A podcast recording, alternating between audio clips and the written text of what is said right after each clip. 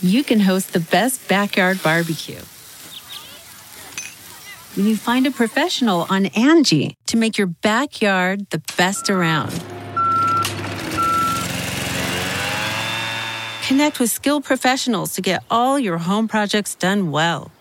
Inside to outside, repairs to renovations. Get started on the Angie app or visit Angie dot com today. You can do this when you Angie that.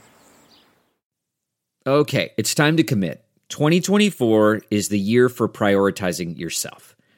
Begin your new smile journey with Byte, and you could start seeing results in just two to three weeks. Just order your at-home impression kit today for only fourteen dollars and ninety-five cents at Byte dot com. Byte clear liners are doctor-directed and delivered to your door. Treatment costs thousands less than braces, plus they offer financing options, accept eligible insurance, and you could pay with your H S A, F S A. Get eighty percent off your impression kit when you use code WONDERY at Byte dot com. That's B Y T E dot com. Start your confidence journey today with Byte. From the halls of Assembly, you'll hear us scream and shout. Our love of Indiana is manic and devout. Everything I you, we discuss in unique manner. We won't be satisfied until we hang another banner.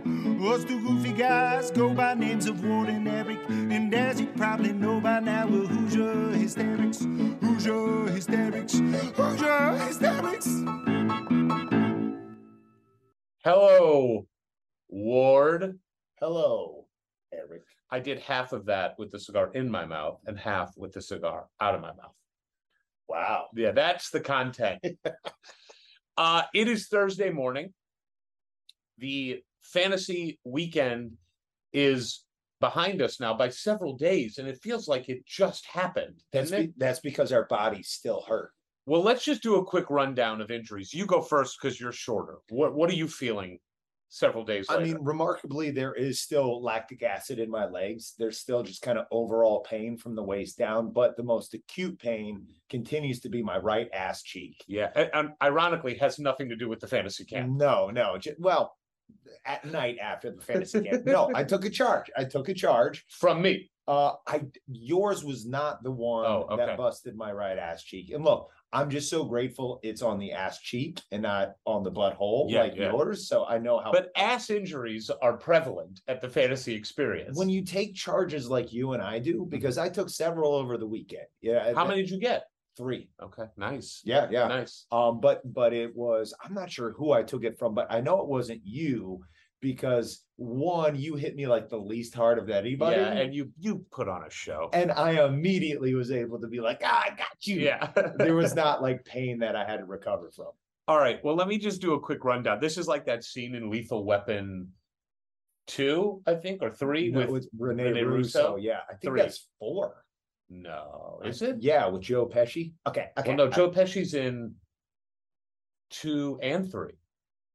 It doesn't really matter. It does. No, let's spend some time on this. All right. So this is the scene where they go back and forth on the injuries. Here's my deal. I cannot extend my right arm fully because it's in shooting pain through my shoulder. So that's a real problem. Yeah. My left shoulder is also a problem, not as severe, but it, it's a problem. Like in the same way, just yes. not as severe? Yes. Okay. Uh, my left knee is still problematic, although the cortisone shots got me through the weekend for sure. Doctor Feelgood with the hookup. My right calf is definitely strained. Yeah. And my lower back, when in the morning I go to like brush my teeth mm-hmm. and I lean over the sink to rinse out the stuff. Yeah. I couldn't think of the word toothpaste. That's what I was struggling with. The stuff. Yeah.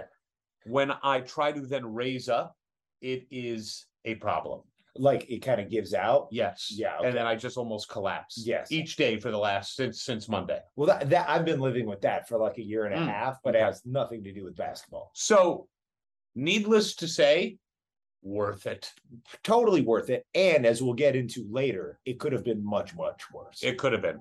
So before we get going, as always, we are powered by Community Cars dot com, sponsor of the pod. Hoosier Hysterics. Community Cars dot com. Hoosier Legends talk with Ward and Eric.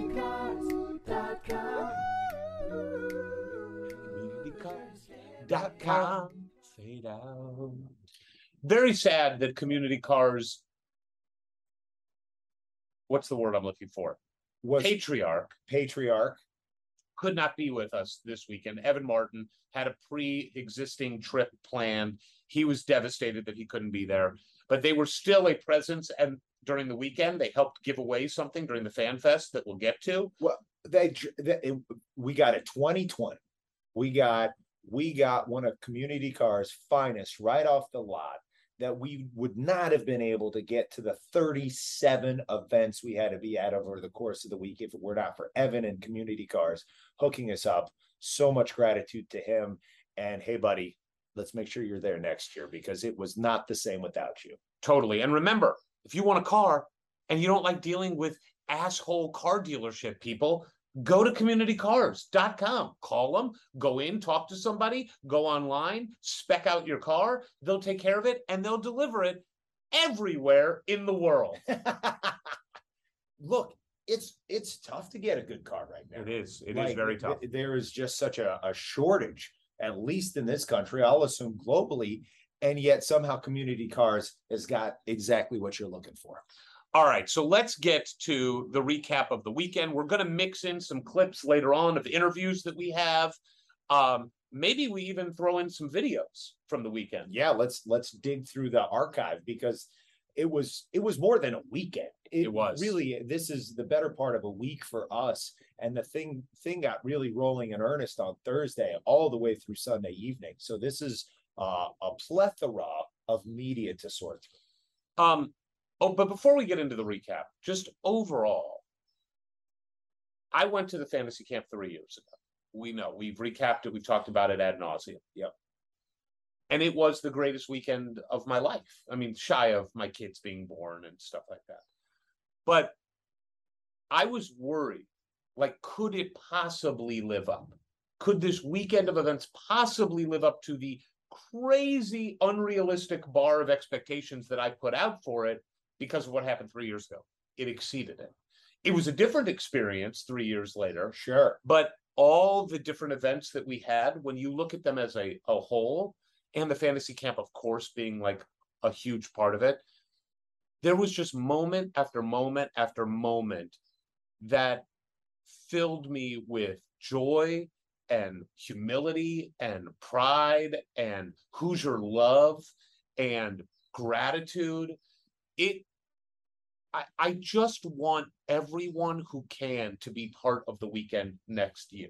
And look, there is something for everybody. Like, a lot of people mixed and matched. They did one thing, they did two things, they did everything like we did. Yeah. And it's one of those where you could sort of tailor it to what you and or your family wants to do. And I think that that was, it was really overwhelming. Just the the number of things we did, the number of people we met and interacted with.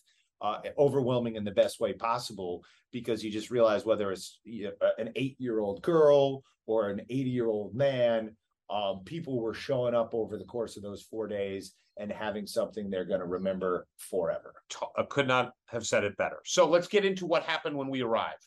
First thing we did was we had a dinner set up for us by a company that is a huge supporter of H H N I L dot com, a huge supporter of the Hoosier Hysterics N I L Collective, Burge and Held, a real estate fund based out of Indianapolis, run by Tag Burge and Andrew Held, two I U guys. Two great I U guys. Who just want Indiana to win. Yeah, yeah, it's real simple. It's real simple. Well, and when you meet like-minded people like that who realize, oh, A plus B equals I U winning. Yes. Hold on one second. You got to get up. You got to go get that dog food. Cheney's eating the wrong food. Dog Cheney's eating dog Bailey's food. Bring that bowl out here. He knows what he's doing. By the way, Ward is walking into the house with a lit cigar. He's walking into the house with a lit cigar. I've never walked into my own house with a lit cigar. And Ward just walked in, lit cigar and all. He doesn't care. Yeah, there you go, Bailey. It's not my house. No, he doesn't care. All right. So they put on a dinner for us with a, we won't list their names, but a bunch of people who are prospective N I L contributors. A bunch of people who want Indiana back on top. It was an awesome dinner. What I did not expect was that I would have to give a speech. And so Tag just throws me out there to just do the pitch. And I think it went it went fine. It went well. really good support, really good reception from all these people. But I do want to say, I'm a sweater. You were doing some sweating? Back sweat. Mm. Well, at least you were face forward towards them. Yes, that's true. I didn't show them my ass. But the sweat was trickling down. You know, do you ever get the back sweat down the crack of the butt? Not really. Never? Not, I mean, if I'm jogging or something. It's the worst. It's the worst because you're speaking and then a bead of sweat is trickling down your butt crack. Yeah. It's distracting.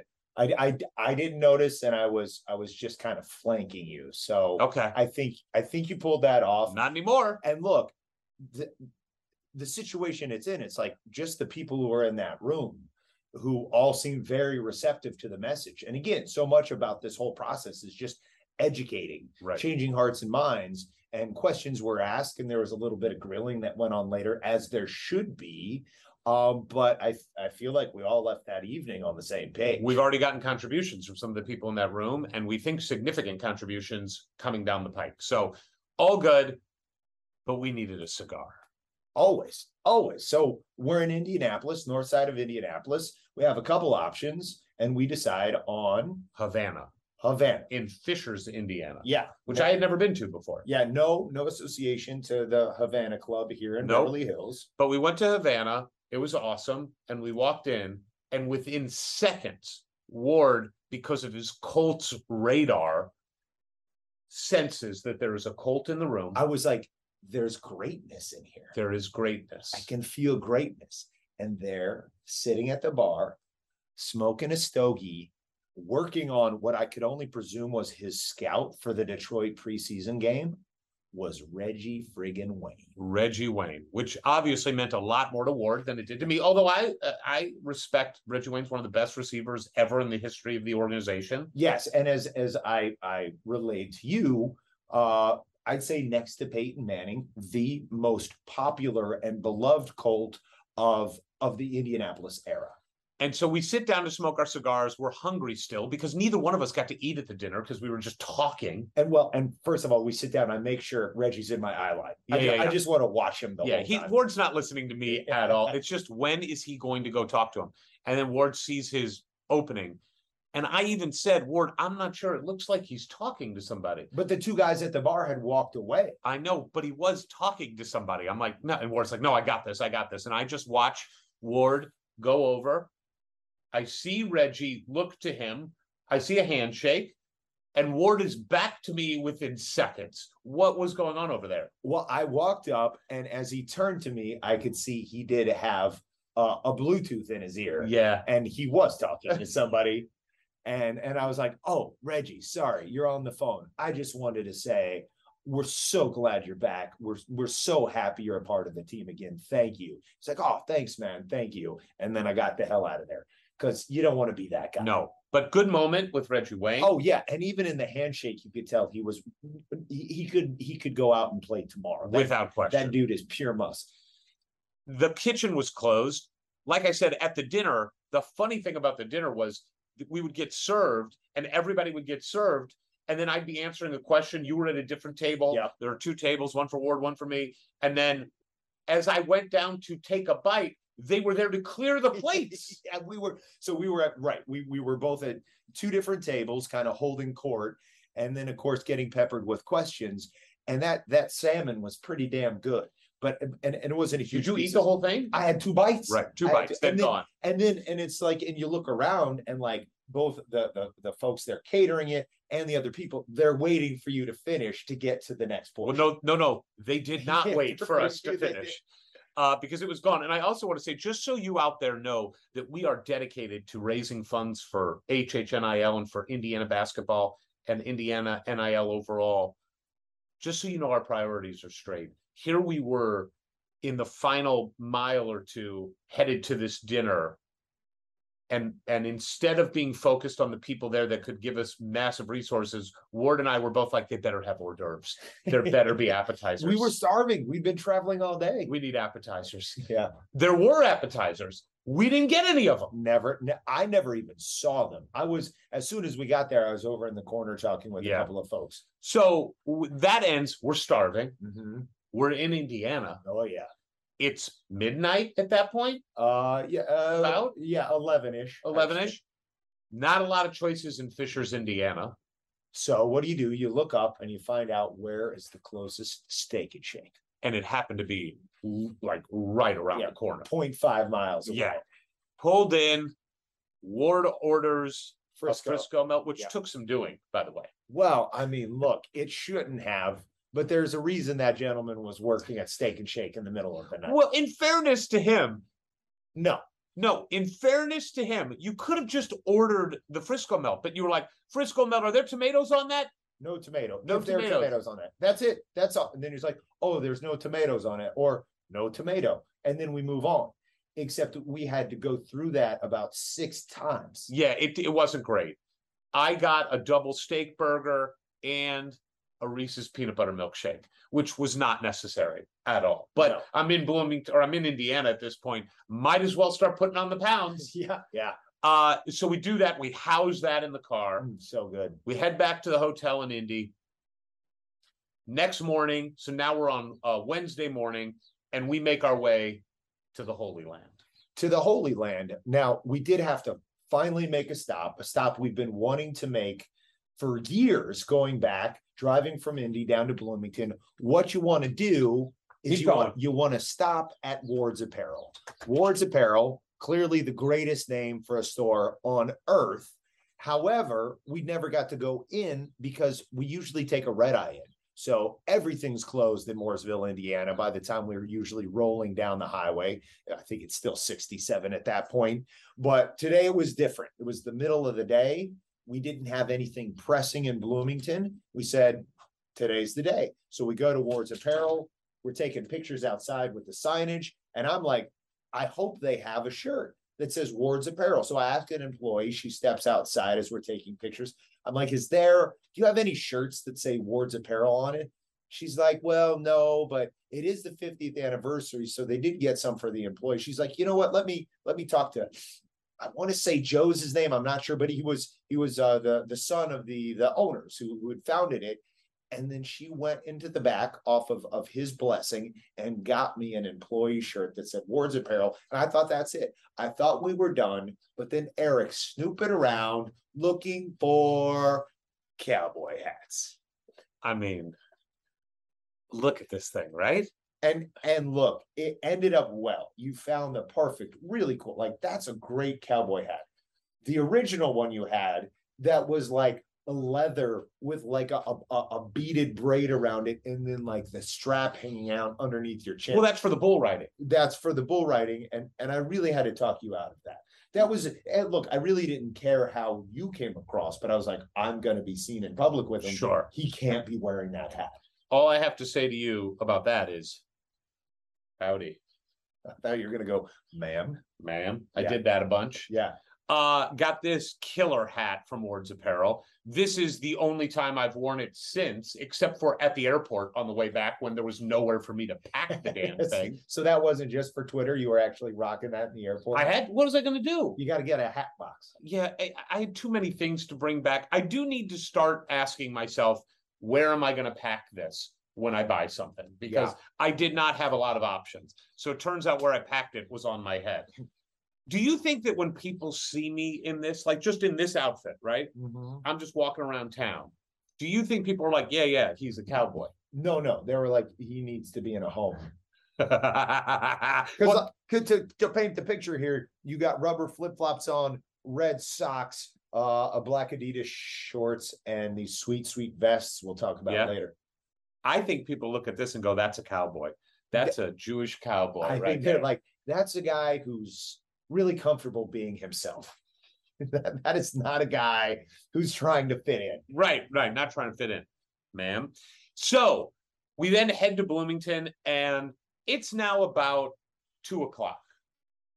No, it's earlier than that. Is it? Yeah. Oh, yeah. One, one o'clock. One, one thirty. It's earlier than the time you're supposed to check into your hotel.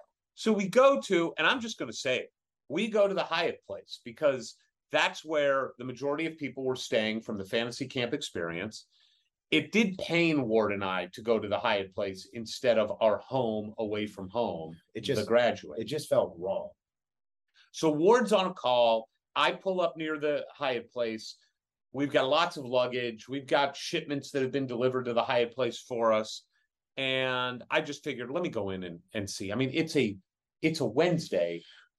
Th- they have to have rooms available. I mean, like if you just think about the whole check-in process, when they say check-ins at three, it's not like they have three hundred maids, housekeeping people, cleaning the rooms at the same time. And at three o'clock, they are all magically ready. Right. Some rooms have to be ready before three. They've got that block of time. They're starting when people are checking it out. There's definitely, they've had a couple of hours to clean some rooms. Dude, the the hat fools the Zoom. It it helps you show up.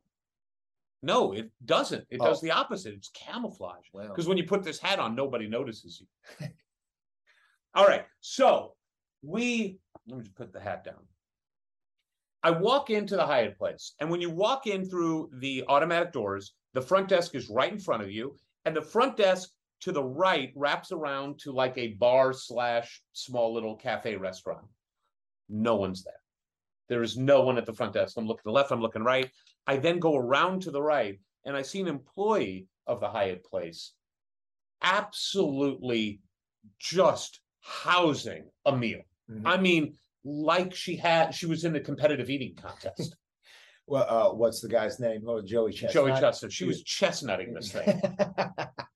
It was disgusting to watch. And I did remember my dad back when I worked at his cigar stores in Saint Louis, J R Cigars in Clayton, Missouri, three one four, seven two seven, five six six seven if you want the best cigars at the best prices. Unofficial sponsor of the whole weekend. Unofficial. No money. No money changing hands, but free cigars. Lots of great free cigars. She's housing this thing. And my dad, I remember, told me, like, when you work in retail, don't eat in front of the customers. No, it's not a good look. It no is. One looks good eating. Nobody's cool eating. No, and she is housing it. And I go, excuse me, do you work here? She's like, I'm on break. Okay. Is there a break room you could be doing yeah, that in? Exactly. Is there someone working? And then I hear this woman go, I'll do it. Mm-hmm. Which is nice. Yeah, that's that's making you feel welcome. Right. And she comes from the lobby on the left and comes behind the front desk. And I say, hey, um, I'm checking in for the weekend. Me and my buddy, uh, we have rooms. I was hoping I could check in. Check-in's at three. Right. Yes, I understand that. I'm trying to check in now. Well, I don't know if any of the rooms are ready.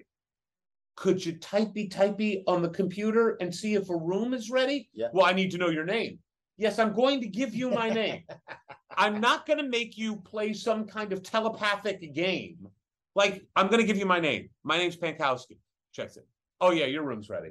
Great. Problem solved. Can right? I check in? It'll be thirty-five dollars early check-in fee. Because it, it costs the Hyatt more money somehow that yeah. you're covering. Why? Zero. Zero. I'm like, all right, I'll, I'll pay. Uh, uh, you know, I just want to check in. We're an hour and a half early, by the way. I mean, it's not crazy early. Uh, is my buddy's room ready? Well, I need to talk to, I need to see him. He's in the car. Trust me, he's here. He's there. Well, I need to know his name. Yes, I'm also going to provide his name for you. Yeah, you're, you're going to cooperate here. Yes. Roberts. Well, I got to see if his room's ready. Yes, type it in. Types it in. Oh, yeah, his room's ready. Great. No Great. problem. We're, we're That'll good. be thirty-five dollars for him, too. Mm-hmm. At this point, I said, I need a minute. I'm about to lose it. I go outside. I said, you know what? Screw it. I can't be disloyal. What? What? Before you call the graduate. Oh, did I knock on the window? You knock on the window. I'm done with the phone call, but now I'm doing a voice text to somebody. Oh, okay. And so I'm doing this, you know, quasi-professional voice text, handling some business in L A. Eric opens the door and has like a, a tirade that definitely was laced with some expletives. And I'm like, yeah, I get it, dude. Yeah, let, let's see. Let's see if the graduate has room for us. We don't need to mess around with that. Closes the door. He goes to call the graduate. And I look down at my voice text and it's just got the F-bomb all over it, talking about Hyatt Place. So fortunately, I did not send that. And I called up the graduate and said, listen, we're here. We love staying with you guys. I know it's move-in weekend, but is there any way you have two rooms? They're like, we got you. You can check in right now. Oh. No early check-in fee. We just head over to the graduate, check into the graduate, and it just felt like home. It was, yeah, it, it was. Going in there, it is a next-level place. I mean, you just looking at it from the outside, going through from the inside, you're like, oh, this place is so cool. But every single time we go back, whether it's some of the folks we've interacted with before working the desk, or even when they bring in new people, they're just like, for the most part, like quality students. But anybody they have working there is just really cool and accommodating and welcoming. It's the best. Check in. And now we got to head to Assembly Hall, Cook Hall, to talk to the coaches uh, and the staff to just make sure everything is prepared for the weekend. And we go in and uh, we hook up with Jordy. I mean, th- th- we've gotten to have Jordy on the show a few times, and that's always great. But to be in the, the coaching offices, Jordy has his office. He's still moving in. He's getting stuff set up.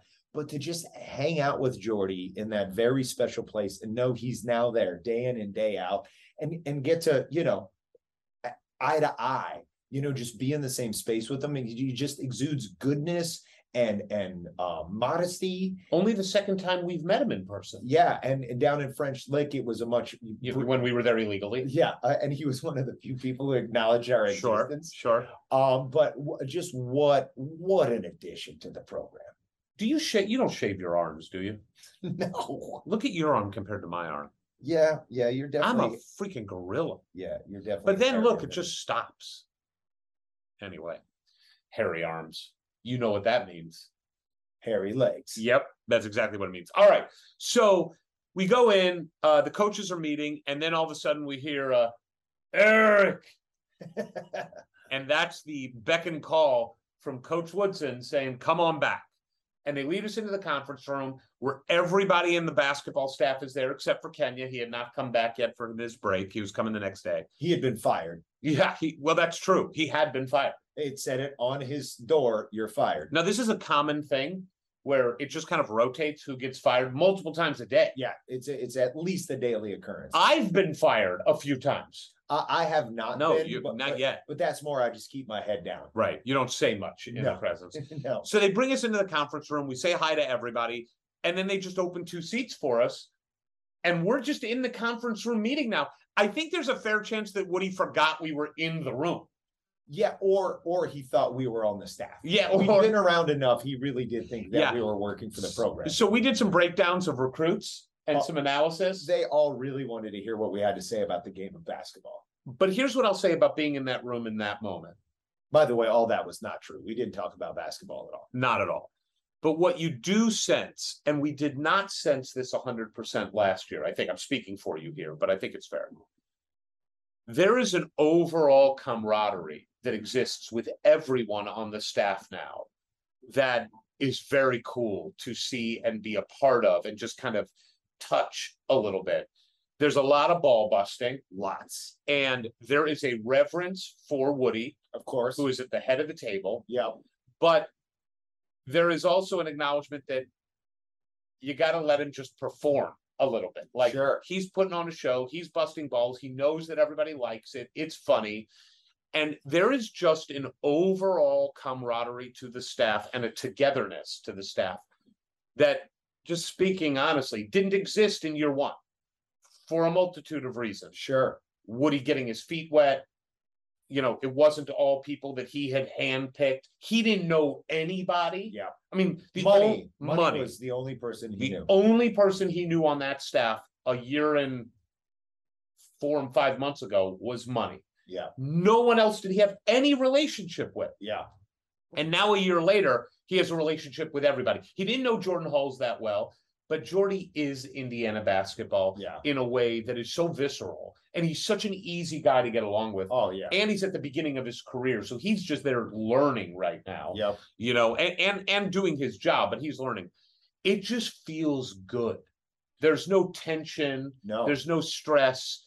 There's there's a lot of smiles. There's a lot of joking around. Now, we came in after the meeting was over. That's really But they the only... wanted to be there. You yes. could, I could get that sense. Yeah, and that, that, you know, we could see on the whiteboard, like, work was being done. But while we were there... Did you sneak a peek at what was on that whiteboard? Oh, yes, of course. Some official visits coming up? Yeah, which, you know... Look, we're not going to talk about. We're, we can't. We can't. But that would be wrong. What's What's funny is that these guys... You know, in terms of just like, basically now it's the hanging out portion of it. Another friend of Woody's from from Texas was in, named Chip, And, and they're talking about, Woody's like, I need more lighting in here. I need more lighting in here. They want to get a better T V so the wires aren't showing. J- just kind of funny, mundane stuff that needs to be done, but it's done in such a good-natured way. And then we all are regaled uh, in a story about Woody and his time with the Rockets and this guy named Chip, who was like an ice cream distributor, hooking Woody up with Häagen-Dazs ice cream. So as you walk into the old Rockets arena,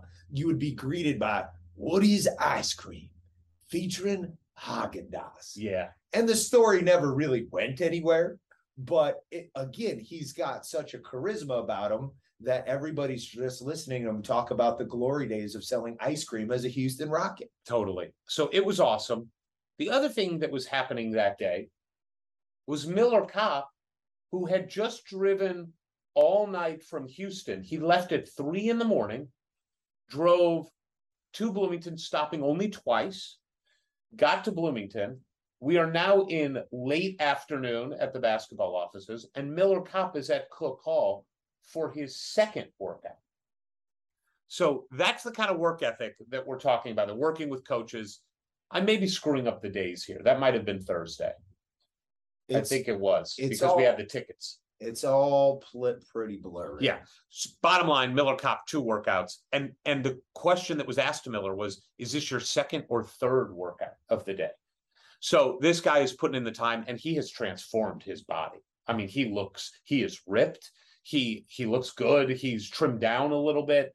Um, he's taking his last year in college basketball as serious as you can take it. He really is. And when you just talk to the other players about the dead-eye shooting of Miller, and we know how he evolved on the defensive end Uh, last year, that I think this is going to be a great year for not only Miller on the court, but all of us rooting for him to just absolutely knock it out of the park in his last collegiate year. And an interesting thing that came up about Miller's first year was, just like we talked about the coaching staff not being fully comfortable, he wasn't fully comfortable.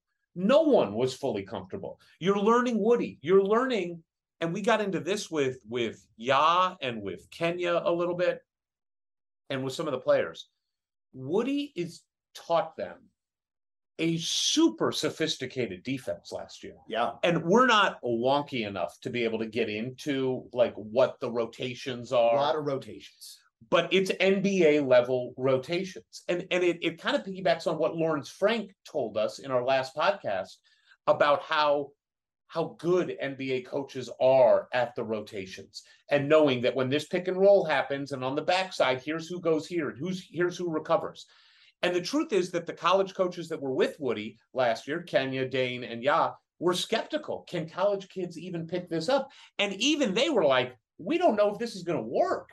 And that it worked in year one, that we had the best. And it defense. got better. It yeah. kept getting better as they got more comfortable with it. Yeah. But and, and that's both the players and the coaches, because also yes. the coaches have to pick it up. Ya and Kenya. To be able to teach know, it. And, and Walsh now, they needed to be around it for that season too. So now it's not only them and the upperclassmen, the players who were there last year can really get these other guys up to speed so fast. I mean, I think that defense should be hitting the ground running. I agree. Like last year, you had one person teaching it for the first couple months. Yeah. Then you had a few people teaching it. Yeah. Now you have about eight people teaching it. Yeah, four seniors, more. You I got mean, really, the whole team. Everybody except the freshmen. Yeah, that's fair.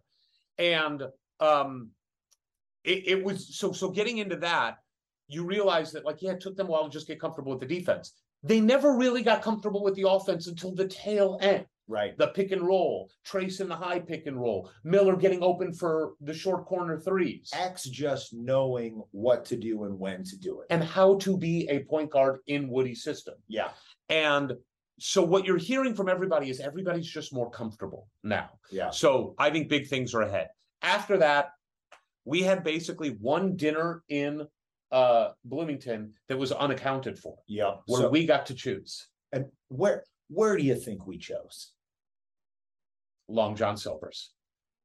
Dagwood's. I do love Long John Silver's. I do love Dagwood's, but Neither. everybody knows Little Zagrebs. Had to be. So we went to Little Zagrebs with our good friend Evan Martin from community cars dot com and special guest Yusir Roseman. And I mean, look, and we got to catch up with Evan a little bit before. Shout out to the, the group he's involved with there, Constellation, which is this awesome theater film group in Bloomington. Go see whatever they're doing. Get involved if you can. That's a super impressive organization to have in a town like that. But then, then Yah shows up. And I mean, this guy, we've got to have many conversations with him at that this point, but he never fails to impress and inspire and be like, whoa, how great is it for this program? You know, yes, the recruiting aspect, pulling those kids out of Georgia from the South is such a huge deal, but he's just such a, a funny slash focused slash smart dude. He's he's got it all. Magnetic. Yes. I mean, you just want to be around his energy. And and of all the cool stuff he shared with us and the insight he provided, that he said, I just bought a house. He was closing on a house uh, the next day. And that's because of how much he believes in what Woody and this program is doing and where it's going. He's like, he wants to, and he's never bought a house in any other the stops he was at before. Just Oregon. When he was at Oregon, which is his alma mater. He right. Had a house. Um, so it, it's one of those things of like, oh, yes, this is like everybody's, in this case, literally bought in to being in this in. program. So after dinner, which was great, um, we did start our circuit. Got to do it. The Kirkwood circuit, where we walk around Kirkwood and get to interact with students, yeah, which is really cool. Makes us feel young again, which we are totally oh, not. Oh, I, I yeah, it doesn't make us feel young. No, it makes no. us feel really old. Yeah, and and it's it's a little weird. It's always nice, and I am continually surprised by how many undergraduates listen to the show, because we know a lot of them are on Twitter, on social media, but the number of undergrads who are like, I listen to every episode and stuff like that. It's like, wow, like you to to put up with us, um, and to get to the good stuff. You they they already have a real reverence for the history of the program. Totally. Now, I will say that we went to Kilroy's Sports, where there was a concert going on. Well, because we were on Kirkwood first, and we we're like, where, where the hell is everybody? is everybody? It's moving week. This no one's like here. The biggest party week of the year, short of Little Five. All of them were at the Waka Flocka concert at Kilroy Sports. All of them. And, and all the people. All the people, because it turns out this was like an eighteen yes. and up, because, the, you know, you get a special ban if you're drinking or whatever. So even all the freshmen could go to this thing. And Eric and I, being really hip as we are, somehow had missed Waka Flocka's big moment in like twenty thirteen. Yeah. And it what what, what was... Put put your hands up. No, I don't know. Uh, I don't know. He had a couple of hits, but apparently all the kids were really excited about it, and they all went. And then they all sweat a lot. We saw them all coming out, and the only explanation would be that in the middle of the pit for the Waka Flocka concert was an above-ground pool. Yeah, that, that was their a Y M C A attached to yes. the concert. Because they walked out drenched in sweat. I mean, a lot of the dudes had their shirts off. Yes. Some people had changed shirts and were carrying their sweaty shirt. It was disgusting. it was I mean, like, it was just absolutely disgusting. So, and it did make me go, man, even if I was eighteen, I wouldn't be part of this. But that was not my thing. Ward would have been in the Waka Flocka. I, I would have been in the middle of it for sure. Um, we got to see some of the players came out. They were at the Waka Flocka concert. They were on stage at the Waka Flocka Waka concert. Waka Flocka showed I U men's basketball some love. Yes. So...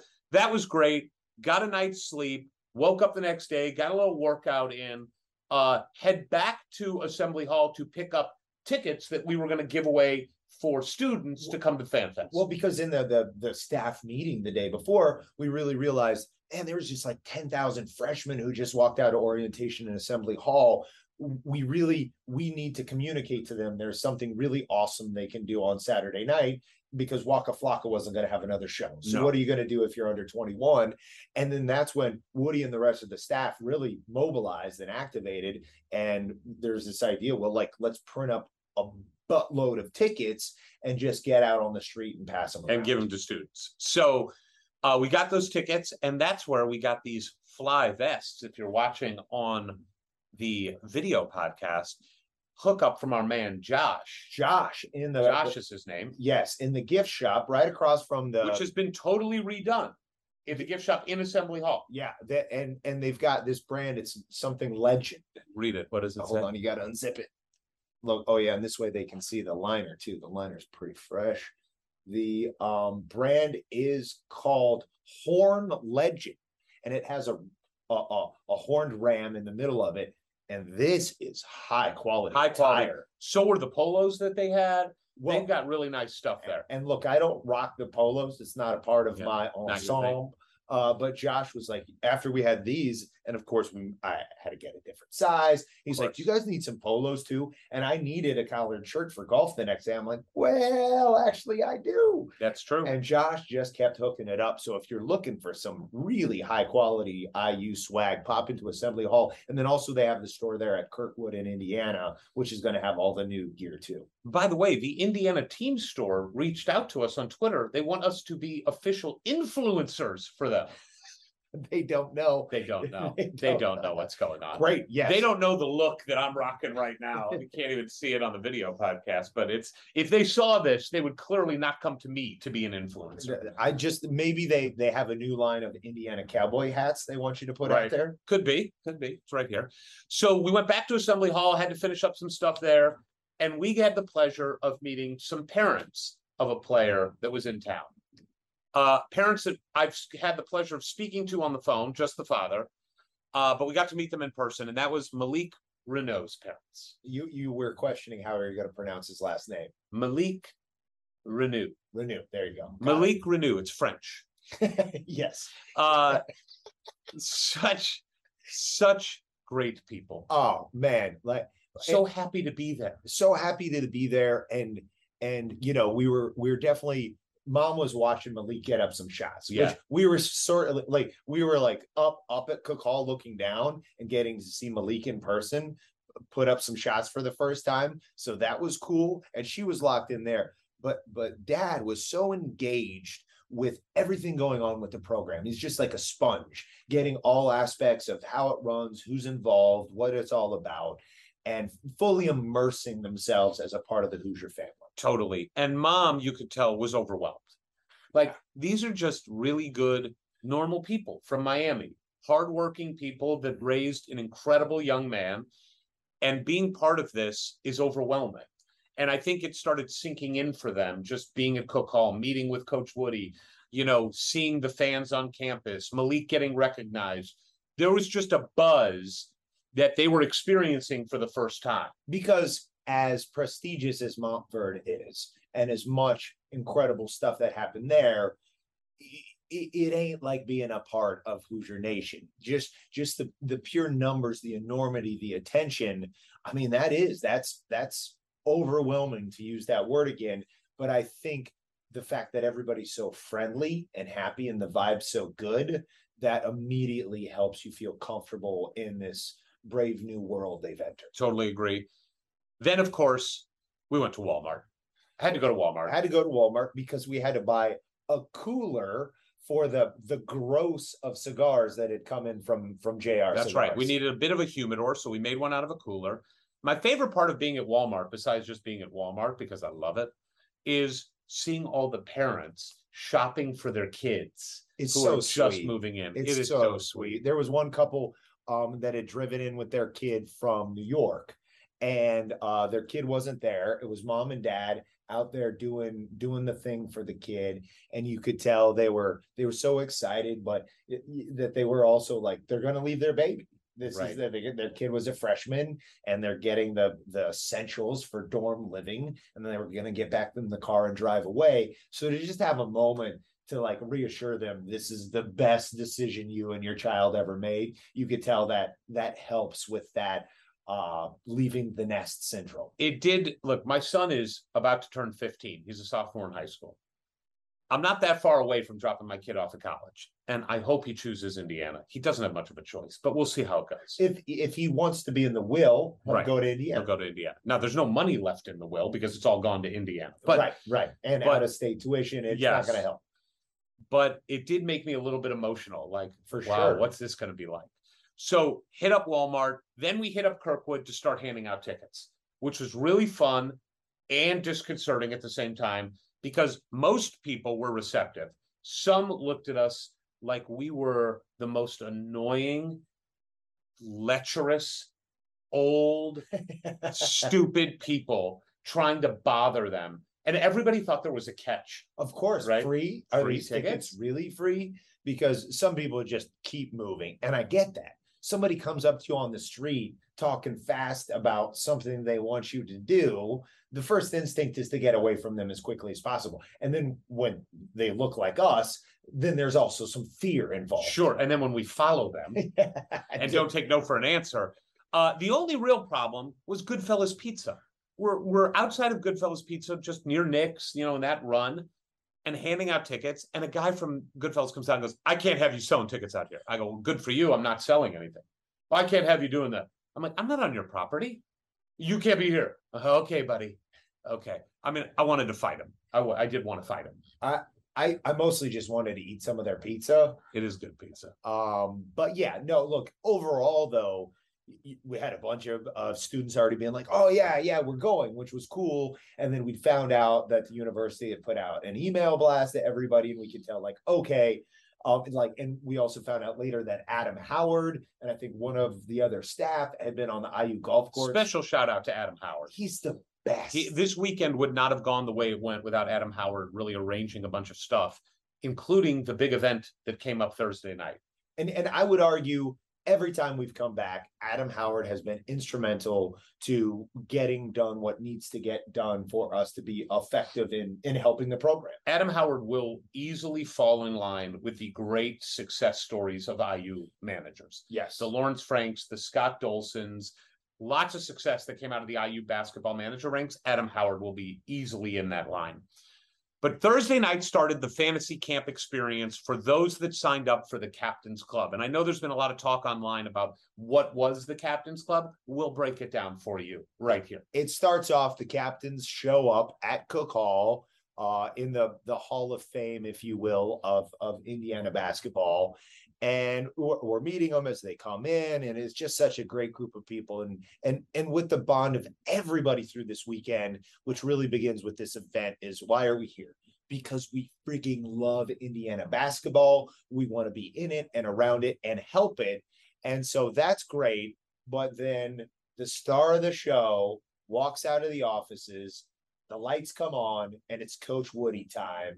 And he flanked by his entire staff, by the entire staff, and ever like everybody is beaming from ear to ear, starting with Coach Woodson. And he just makes everyone feel so welcome, so seen, so important.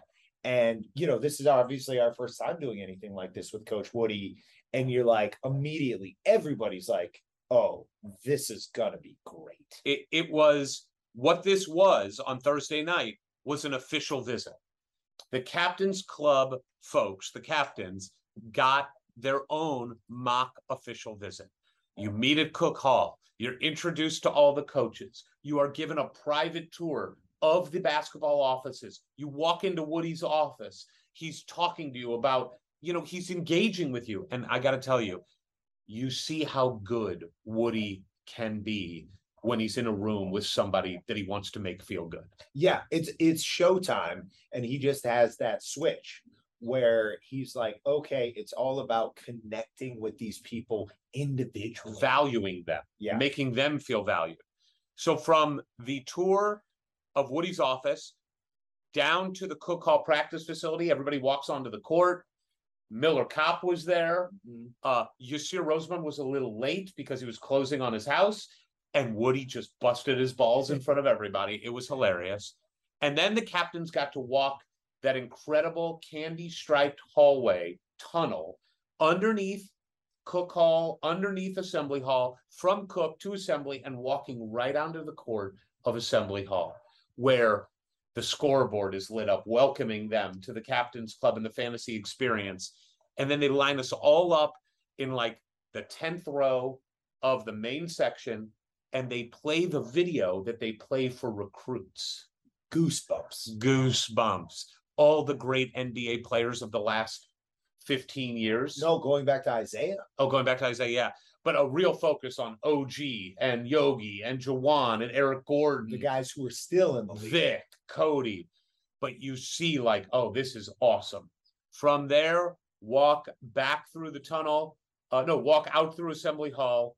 where the golf carts are waiting for us. Wait, what about the locker room? Oh, yeah, sorry. Yeah, the tour of the locker room and the photo shoot. And the photo shoot. So we go into the locker room, and and you get a sneak peek because it's all set up for the, the whole fantasy camp that your locker is a player's locker. And you go in there and you, you, see can, your name. you can see your name up there. There's like a cool swag bag that we weren't allowed to open yet. Not yet. Uh, uh, uh, that uh, Kenya yelled at me because I started opening it. He's like, not yet, Ward.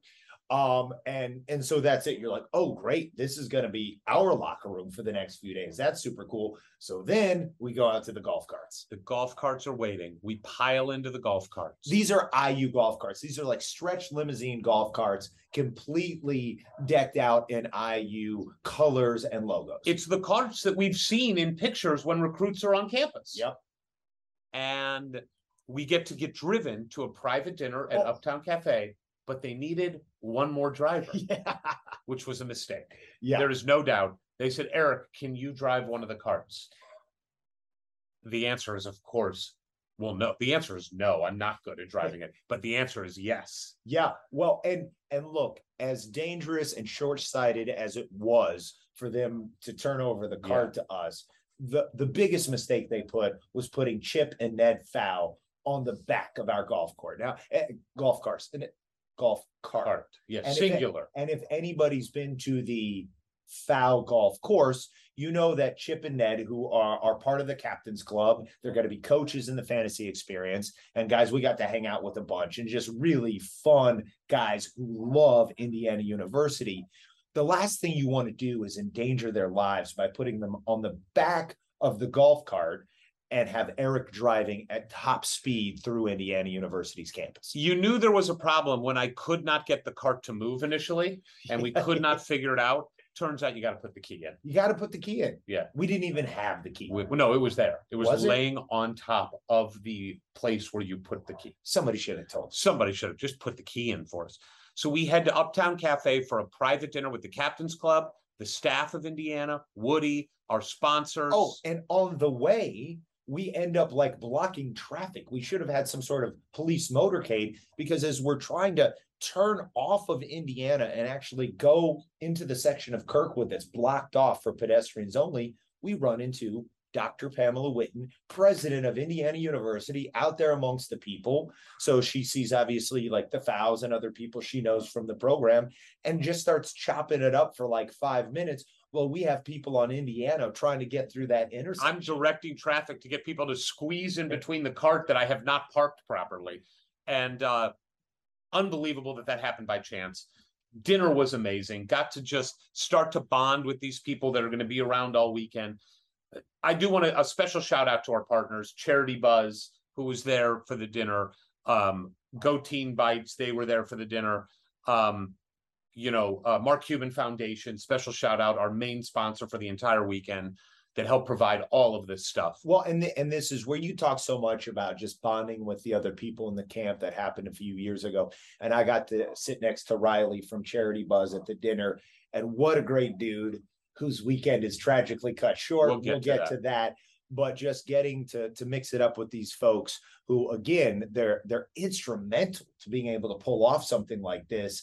And and then just to get to know them as as human beings and fellow I U lovers, it's like, oh, wow, this is this is really special, because we talk about going back to I U and knowing all these folks now and really feeling a part of a community again, like we did as undergrads, and to just expand that community um, almost by the, the minute on a weekend like this is really cool. It was incredible. So the Thursday night festivities ended. We did our circuit again, chain smoking cigars, preparing for Friday morning, the fantasy golf experience. Look, everything about it I was looking forward to, except for how early we had to wake up. Oh, yeah. That's clear that you weren't looking forward to that part. Because we had to be there at seven thirty to help set up, get there. Ward and I decided we would meet at seven fifteen in the lobby of the Graduate Hotel. I'm up. I'm ready to go. And I just knew this son of a bitch was not getting up. I just knew it. I had a spidey sense. I'm like, you know what? I'm going to walk down the hall and knock on his door. And I walked down the hall at seven ten, which I feel like is fair. I, I had set two alarms for six forty-five and six fifty. No, no, no, no. six thirty and six thirty-five. I knock on the door, and this is what I hear. What? I had, angry. I I heard the knock on the door, and I thought I'd hit the snooze once. And so I felt like, why is he here at like six forty-five? This is way too early. I need I need my snoozes to you get up and run. So I immediately resented you for getting here so much earlier than our appointed time. But then I looked, I looked at my seven eleven. I was like, oh God, he is gonna kill me. So I went downstairs and waited for this guy. He did get to get, get it together quickly. Went over to the foul course, our first chance to be at the foul course, where we got to welcome everybody as they registered. And that was like one of the more fun things, just seeing everybody start filing in. Fans, boosters, legends like Randy Whitman and Ted Kitchell and Lyndon Jones and Todd Leary and Mike Woodson. And then the coaches showed up, handed everybody a cigar. Everybody got a polo, a great I U polo, a great hat. They were assigned Um, a cart to go to. Breakfast was there. I'm housing muffins. Like in between, I'm just throwing back as many muffins as I can. Because if it's a buffet, if there's a buffet out, uh, um, it's over for me. As long as there's no pork. Yeah, which all weekend, it was just pork. Palooza. Yeah, I feel like there was some big pork booster we were unaware of providing all the pork. There's the some weekend. Anti-Jewish stuff going on in this whole weekend. So, uh, and then they start a putting competition, where everybody's going to get a chance to putt because there were prizes to win. You could win a top-of-the-line Odyssey putter. You could win a top-of-the-line Callaway fairway wood, a top-of-the-line uh, Callaway driver, a top-of-the-line Callaway golf bag for closest to the pin, you know, longest drive, overall winners, and putting competition. So they line everybody up for the putting competition. Mm-hmm. And first up is Ted Kitchell. And you're taking like a sixty-foot putt. And I think the winner wins if you're closest to the hole. Kitchell drills the putt. Well, and look, I I think this is an important thing to say is that if, if anybody's been following it, Ted Kitchell um, is battling Parkinson's. Amazing charity, too, to, to battle. And and that uh, I think it is so inspiring for those who are battling it or who have a loved one who is, that Ted Kitchell not only won the putting contest, but by all reports, was the best golfer of the day. He's a stud. He's an absolute stud. He's an athlete. That's what he is. Yeah. He's a freaking athlete. And and just the the the mental fortitude, the, the focus, the concentration, uh, the confidence to like, and he walked away with a brand new putter yes. as a result. Uh, Joe Hillman, by the mm-hmm. way, I forgot to mention Joe Derek Hillman. Elston. Derek Elston. It was awesome. We had fifteen full foursomes plus an I U person with each foursome.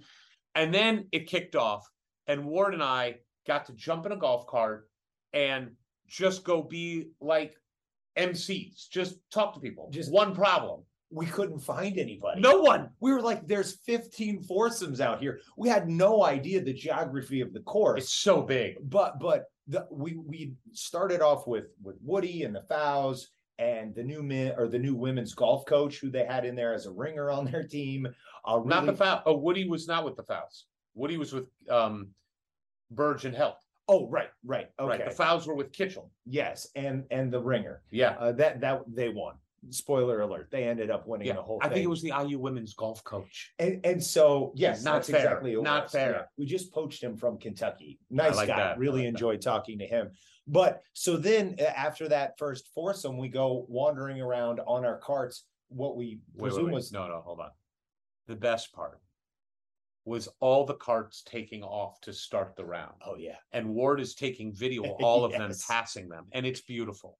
You just see I U legend after I U coach after I U legend, boom, boom, boom, boom, and finally get to the end. And here comes Todd Leary, stares right at Ward, and delivers just a sweet message. Eat a dick. Eat a dick, Ward. Play the video. We have the video. Play it here.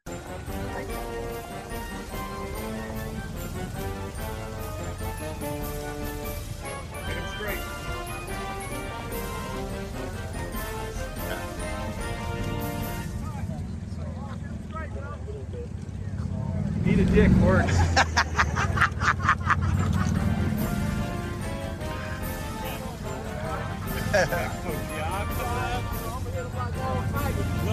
legend John Laskowski. Super sub. bug in your world? Somehow you got that someplace up in like three weeks.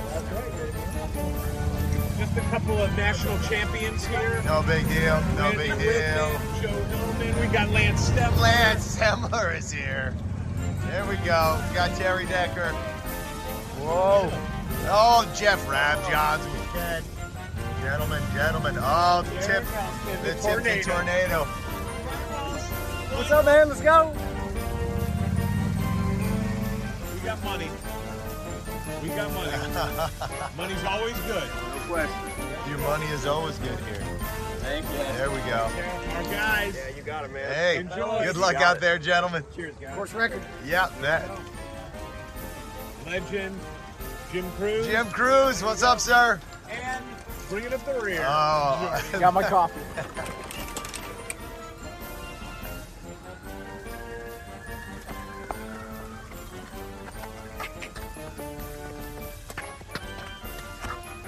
Are you happy because we don't have to play? Yes, yes. Now let's go, go. Let's go take a nap before fantasy camp. Uh, cinematographer. Uh, so we then get to start talking to folks, and then we are greeted by one of the best golf carts in history. Brian Evans and Greeno, Steve Green, come flying up to us. They couldn't play golf, but they could just go around and chat with people. Basically do what we did. Much better. In a much better, because they're I U legends and just such funny, engaged, energetic dudes. So we're all sitting there uh, behind a green, which is inadvisable when you have a group in the fairway hitting into the green. So should we should we call him out? Because yes, it's really not yes. his fault. Uh, Bo from from the athletic, Bo Bauer. Bo Bauer from the athletic department hits uh, a shot I would have been happy with, but he did just fly over the green. Yells four. Yells four because it was coming directly to where you were standing.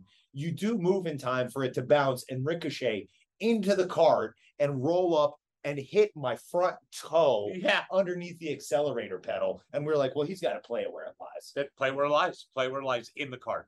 Uh, by the way, Brian Evans is one of the all-time great ball busters. At one point, he saw one of the one of the guys playing from a distance was wearing a number forty-four jersey, yeah. and Joe Hillman, Indiana great, was playing golf, and that, of course, was Joe Hillman's number. So he texted Joe Hillman a picture and said, "Listen, Joe, I think wearing your own jersey so people recognize you is just a little much." Just one of the all-time oh, great ball busters. Lance Stemler was there. Lance Stemler, one of the great guys. Well, and it, the, I was I was reminded of that because we were at a mixer uh, later, and we all had name tags, and, and there wasn't a name tag for Lance, and I was like, Lance, you don't need you don't a name, need a tag. name tag. We know who you are. The players don't need name tags. So golf was amazing. Uh, Ward and I took a couple shots to varying degrees of success. My first shot, pitching wedge, one hundred yards out, put it pretty close to the hole. And then I got a putt off of that. Inches away from the hole. Everybody was super impressed with us. So we pushed our luck later in the day. I'm like, okay, let's hit a drive. I hit a bad drive. And it and, and it would have been super embarrassing, except then you hit an even worse drive. I mean, we're talking like a drive that no one who's ever played golf before would hit. It, it was, it was, it, it just completely eradicated the memory of my bad drive. Until um, until then, we're like, okay, let's let's finish strong. And this was with Kenya's group. Yeah. And and what did you you hit a drive as well? Decent drive, a decent, decent drive. drive in the rough, but decent.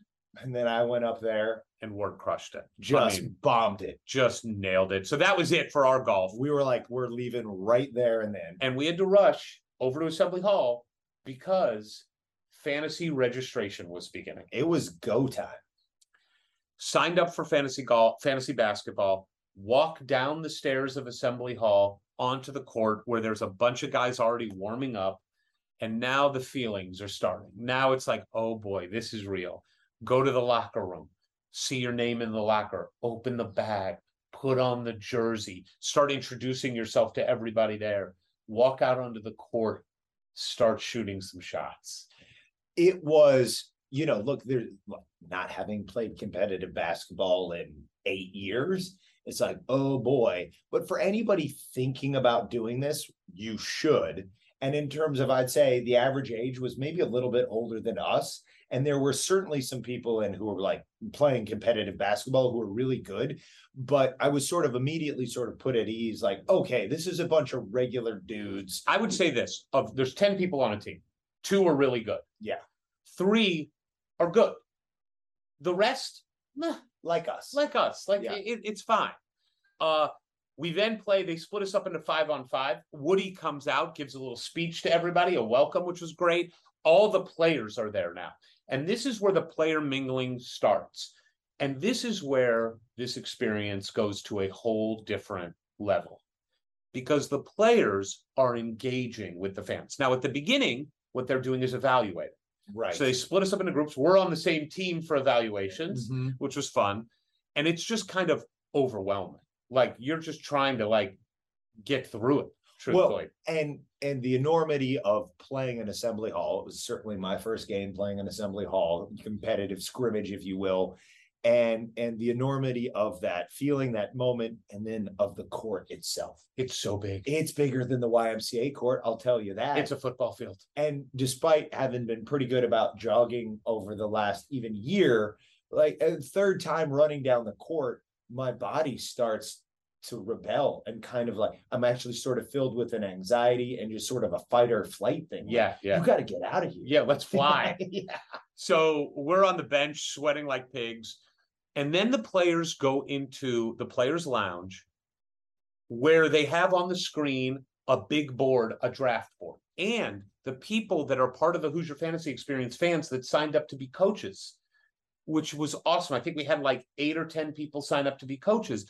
They go back, they've evaluated all the players, and they have an intense draft. We're not in the room while that draft is going on. Mercifully, because oh. you and I didn't want to know where we were drafted. Here is what I was told. Do you want to know? Okay. I think I was drafted in like the eighth round. Okay. There's only ten people on a team. Right. Seventh or eighth round. Yeah. Do you want to know where you were drafted? Well, it's got to be the tenth. At the end, there were four players left. Oh, shit. And they just assigned the four players. I didn't even get drafted. You didn't get really drafted. That's bullshit. But I was but not no, one of, I was not one of the four. You were better players than me. Well, I wouldn't go that far. No, I, I was terrible. But anyway, it's super fun. While that's happening, three-point contest on the floor of Assembly Hall. The three-point line is far. Yeah, yeah. And everybody gets to shoot however many you can make in forty-five seconds. They're rebounding for you and dishing you the ball. Ward goes first, right? Yeah, let's skip that part. No, you drilled two of your first three shots. And then that was it. I know, but you hit two threes on Assembly Hall's court in a competition. Okay, sure, I'll take it. Then it's my turn. Mm-hmm. I brick like the first, I don't know, six to eight, and then I catch fire. Yeah, yeah, right? You really did. And you're videotaping. Yeah. And I'm feeling really good. I think I hit like four in a row. Yeah. I ended up hitting six. Yeah. That that that got you close to the, the next round. The winner was eight. Yeah. So I was like, I'm going to hit shots this weekend. Like, that set a bar for me. By the way, Kenya Hunter participated in the three-point contest. He hit seven. Kenya Hunter made one more than me, and he played Division One basketball and is an athlete. Yeah, and I don't know if that that says more about how good you are or how bad he is now. I think it's the former. That's what I'm going to stick with. Sure. So then they come out and announce the teams and who's on each team. And that was cool because you're getting to meet your team for the first time. But then it's like team one and team two, you're playing right now. And Ward and I were playing against each other. We were both on the second unit. Oh, yeah. Well, you know, look, it's it's the reserves are really where games are won and lost. Now, the sad part of this fantasy experience is there are a couple injuries. Pe- some people get injured. It's just what happens. I mean, athletes get injured. My team is warming up. I go to the bathroom during warmups. When I come back, Riley from Charity Buzz has blown out his knee in I, warmups. I just turn around and I see him on crutches with Tim Garl. I'm like, we haven't even tossed up the first jump no. ball yet. So we play the first game. Ward's team smokes our first unit. Second unit comes in, and now Ward and I are playing against each other, though not guarding each other. No, no. I didn't really want to guard Ward, and I don't think you wanted to guard me. Well, you might not have been guarding me, but at one point, I like pump fake a corner three. I've got an open look at the basket. I'm dribbling in, coming in for a little, little uh, jumper from the baseline, and I'm like, oh, I got this. And all of a sudden, a sledgehammer just cracks across the back of my head. I have a, sh- a pain shoots up my neck and my right arm goes numb. And I'm just like momentarily stunned. And I'm like, uh, yeah. Complaining also. No, I couldn't complain. I, you I, were complaining. I, oh, not, ref. not not in the moment because I thought on maybe I was paralyzed. No, I didn't go down. I kept my feet. I kept my, didn't I keep no, my feet? No, no, you well, were look, on the ground. I was sort of blacked out. Yeah, right? I knocked my, you out. And and I turn around and there's asshole McGee being like, yeah, I got you. I'm like, I know you got me. You, you and got, then I started yelling at the ref. You've heard of Hack a Shack? This is Waka Ward. Oh, man. It, I employed the Waka Ward, and they didn't call it. My right arm's just kind of hanging loose as I, I make it across half court, and then feeling comes back, and I'm like, all right, I won't have to see a neurologist. Thank yeah, you very sure. much. Well, no, you do have to see a neurologist, but it's nothing to do with the injury okay. that I caused. Fair. So we're back on the bench, rooting for my team, and a ref makes one of the most egregious calls in the history of basketball against our team, and I lose my shit. And I am yelling at the ref. And the ref looks at me, takes two steps towards me, points his finger directly in between my eyes, and screams, "You shut up!" I I saw it and heard it from the other end of the court. It broke everybody up. It was hysterical. Ward's team uh, is beating us soundly. I have done nothing. I bricked two free throws. I got fouled and I bricked two free throws. I, I did go on to, you know, this time I got the call. I put one down and I got the and one. In this game? Game one? Was it the next No, day? no, it wasn't game I one. It wasn't against, against us. Okay. No. But in this game, because this game was my shining moment, my only shining moment. Oh, yeah. Leading, a, you led a real comeback. We were losing by double digits. The second unit came in. The first play I made was I got the rebound. My guy was breaking down the court, and I see him, and I make not a look-away pass, but I put some mustard on it. He gets it. He makes it. Next time down the court, a guy on your team who weighs six thousand pounds spins to the lane, and I step in, and I draw the charge. And X, who is your coach. Yeah. Your coaches are? I have X, Trey, Jordan, and Hogan. My coaches are Race, Mo, um, Anthony Leal, um, Jalen Hood-Schifino, and Chili. And they are so into it.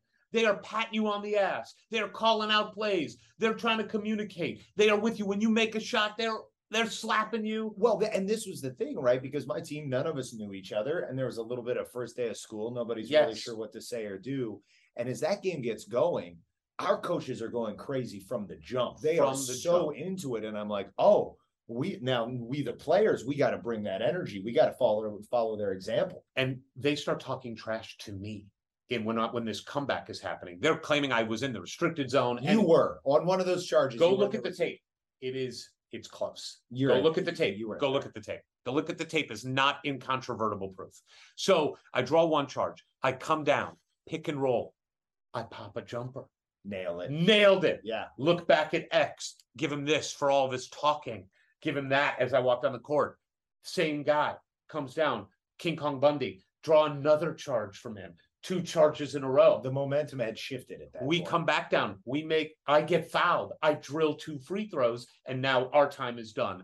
And I'm like, if that's all I do the rest of the, the trip, I feel good. And it was. It was all I did the rest of the trip. So Ward's team wins. Amazing experience playing the first game, but now we have to rush because there's a mixer, like a cocktail hour. Yeah. And we have to run to that. And Wait, here's we, we get back to the Graduate, and you're like, and and we've got a shower, we've got to change, we've got to get over there. And you look at me as we're getting out of the elevator on our floor and be like, can you do this in seven minutes? Yeah. Like, you got seven. The Ward goes, I need ten. Can you give me ten? I need ten. Again, he steps up to the plate. We get over there. And here is where I knew that this experience was even different in a better way than three years ago. The players are all at the mixer. They're mixing it up with everybody. They're all talking. And they start talking about this idea of maybe there will be trades, right, or an expansion draft. Yeah. The rules were cloudy, to say the least. They were. But they were into it. There was controversy. Trayce was like, this is my team. We're sticking to it. I drafted a good team. I'm sticking with them. I'm not getting rid of anybody. My team was like, how do we dump Eric? No, to be honest, because you knew it was going to be like, well, you could protect two, two. players yeah. is what they ended up deciding. And then for those two people who, who weren't protected, all right, who do you want to poach from another team? Our names were never brought up in this conversation at all. No, the only conversation might have been, is there just a dump option? Yeah, or or is there like, hey, we should really try to get Eric or Ward, followed by a bunch of laughter. Yes, exactly, exactly. We were the punchline. Great. So that mixer goes on, and the players are mixing it up with the campers, and you could just tell everyone is friends. Everyone is friendly. There is no separation between I U basketball players and fantasy campers. None. Yeah, and even in that mixer, uh, I believe it was one of Greg Derbyshire's from Pro Camp's uh, kids, um, who was around, just sort of almost the mascot of the weekend. And X was just there hanging out with him and talking with him over dinner for like twenty minutes. Yeah. Um, just these guys are so good with, with everybody, fans, uh, campers, kids. It, it was so great to see how immersed they were in the experience themselves. Then the then the Captain's Club. So the Captain's Club get a second exclusive experience where they are put in a van and rushed over to a secret private location. An undisclosed location. That is a private cigar lounge owned and built by Coach Mike Woodson. Uh, and designed by his lovely wife, Designed Charity. by his lovely wife. And they opened that up to the Captain's Club for dinner catered by Buffa Louie's and cigars provided by J R Cigars in Clayton, Missouri. three one four, seven two seven, five six six seven. Call them. They'll ship to you for free. Best prices, best cigars anywhere in the world. Order now. Yes. And we were there for several hours, chilling out, drinking, eating. Our good buddy, Jen, she comes on uh, every Twitter Spaces and talks to us. She was in the camp as a coach. And this is a perfect example of, of how Woody operates in this situation. Jen goes up to meet him for the first time at the Fellas Lounge. And she's like, hi, Coach, you know, my name's Jen. I'm I'm here as one of the coaches for the camp. She sticks out her hand to, to shake his hand. No, no, that, that, that it wasn't at the Captain's Club. It was earlier? Yeah. She, she told it to me at the Captain's oh, yeah. Club.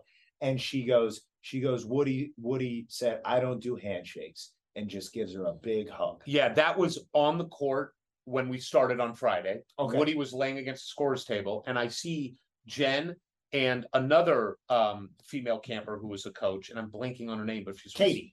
No. Oh, no. Is it, there was another female. Yeah, coach. yeah, from Saint Louis, Missouri. Oh. Um, I'm blanking on her name. I did not meet her, but Jen was my coach. Yeah, hold on. I'm looking it up because I got to get her name. Well, and then I'll I'll give a shout out to Katie, who uh, was the only female participant as a player in the camp. And she was she was there to ball. And at one point, she took a charge yes. from one of the biggest human beings. The same guy the I did. Yeah.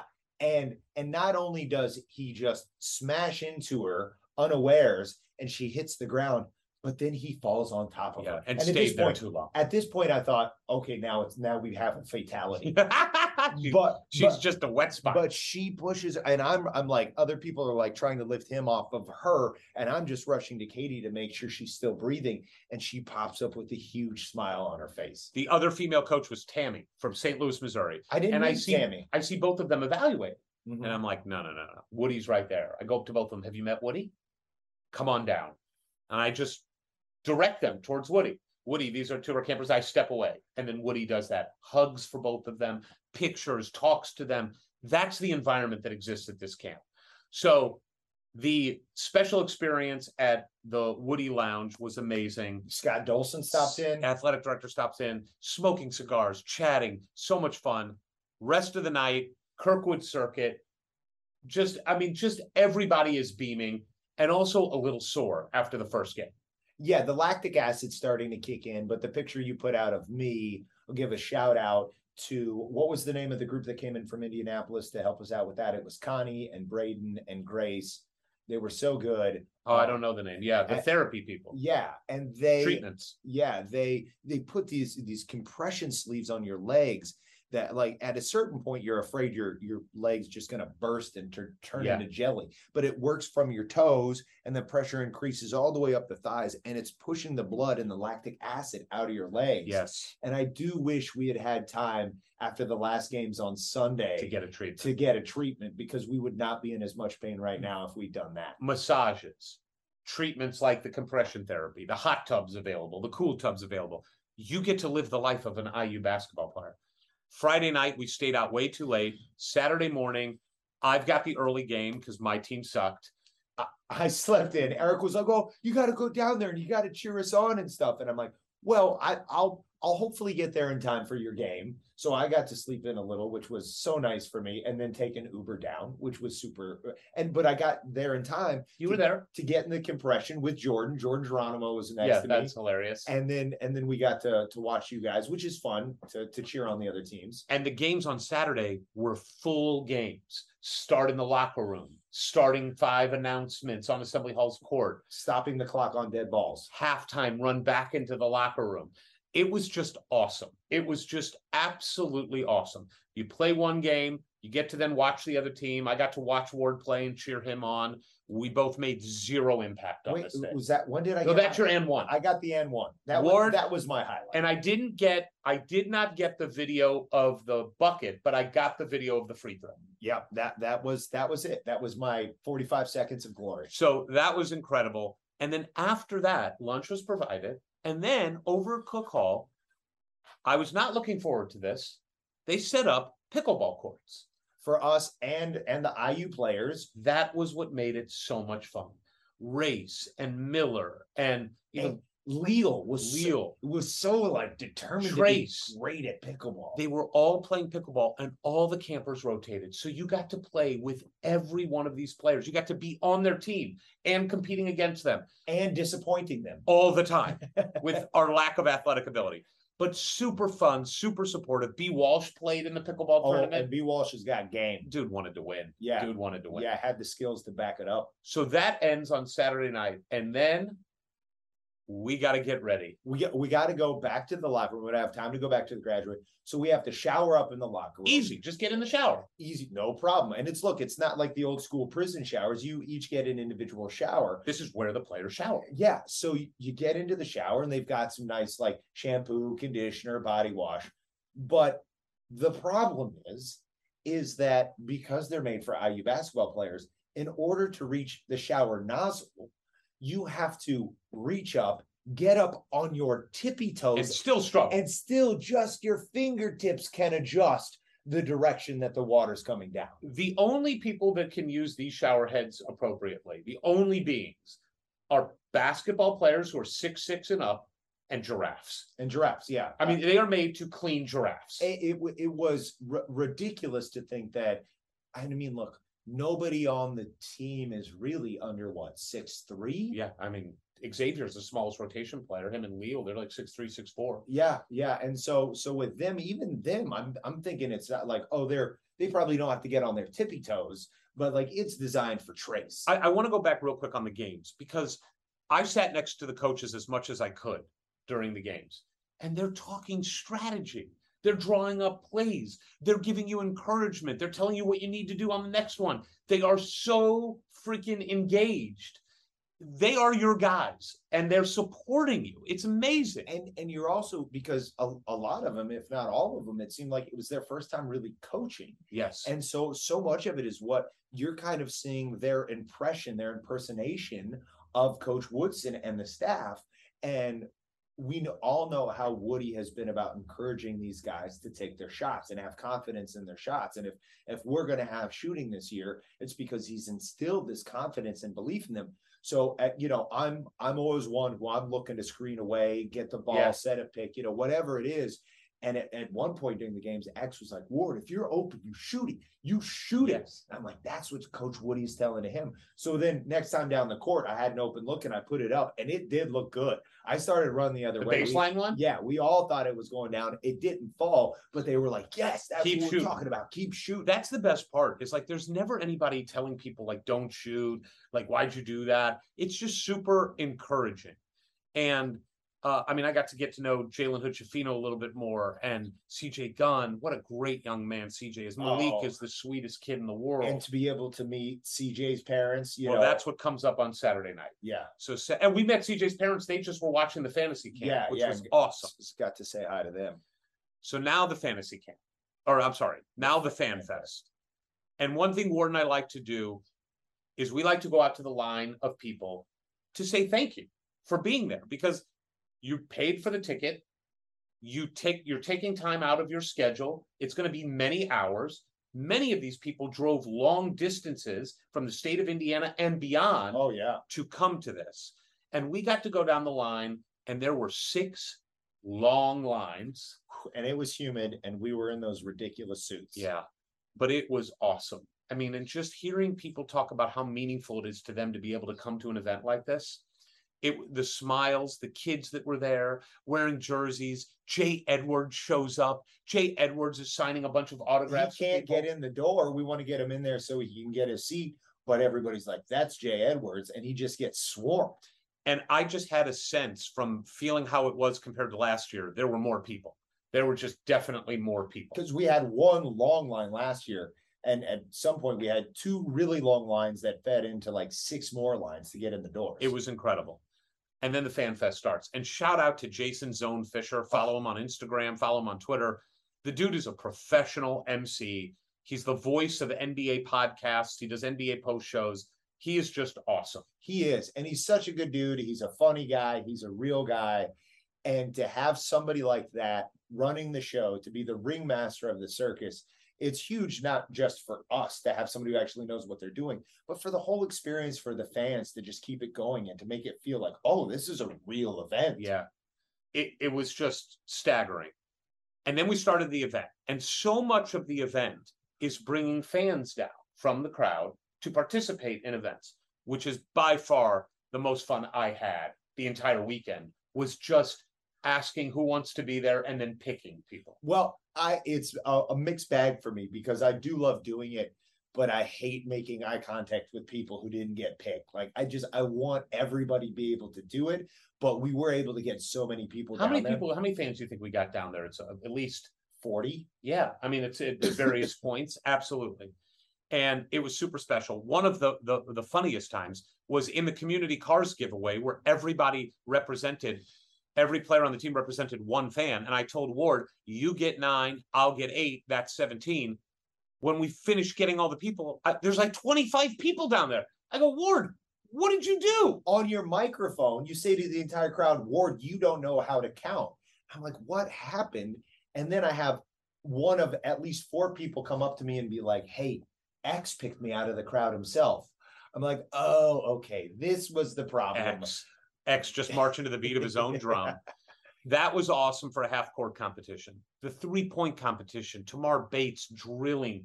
What, he hit eighteen and then nineteen? It was unbelievable. It was he one of, like a machine. It was one of the, uh, like, including the N B A All-Star Games, it was one of the most impressive three-point shooting performances I've ever seen. He made nineteen in forty-five seconds. That's one just over every two seconds. And and like Miller Kopp was doing awesome, and he ended up getting eighteen yes. in the finals, which should win ninety-nine out of one hundred times. This just happened to be that one other time. And, you know, got people pretty excited about that question mark about shooting. It's like, well, there's a guy who wasn't really shooting for us last year. Who totally. Step up. The dunk contest. We have to talk about the dunk contest. Uh, wow. Uh, uh, a highlight of my life. I think that the thing that surprised people the most in that is C J Gunn's athleticism. Because we all have heard about the shooting, but really not a lot of talking about the hops. Dude's got hops, windmill dunks, reverse dunks. The guy's got real athletic ability. So it was him, it was Trayce, it was Jordan, and it was Kayla. Kayla. I mean, the four people you want in the dunk contest. And there were some impressive dunks. And our judges, we brought down the one and only legendary Angelo Pizzo. We brought down two fans, two, well, which ended actually, up being three. Because it was a brother-sister, and I forget which one I picked, but they came together. They came together. And then Lance Stemler, who I'm looking around for Lance. He's up in the Spirit of seventy-six Club. Come, Come on, on down, down with your three incredibly adorable children, who also, the night before, or the day before, were out on Kirkwood hawking tickets for the Fan yeah, Fest. Just an incredible atmosphere. Jordan Geronimo's second dunk, he had given me a heads up. He said, listen, I'm going to do something with you guys. Okay. And you were like, what, what is it something you could use the fans for? He was like, no, no it, it should probably be you, you guys. guys. Jordan gets us and lines us up. And rather than us tell the story, I think just play Jordan's interview in full right here, because Jordan describes the dunk and what he said to me that still sticks in my head and will for, for the rest of my days. Forever. So I want to talk about the dunk over Wardenite, because my f- few moments I want to break down. The first is you lined us up, right, and I was facing you. Yeah. And I said, I said to you, I said to you, is this okay? And you said, do you remember what you said to me? Yes, I said. Say exactly what you said to me. I said, no, turn around, because you might get nuts in your face. All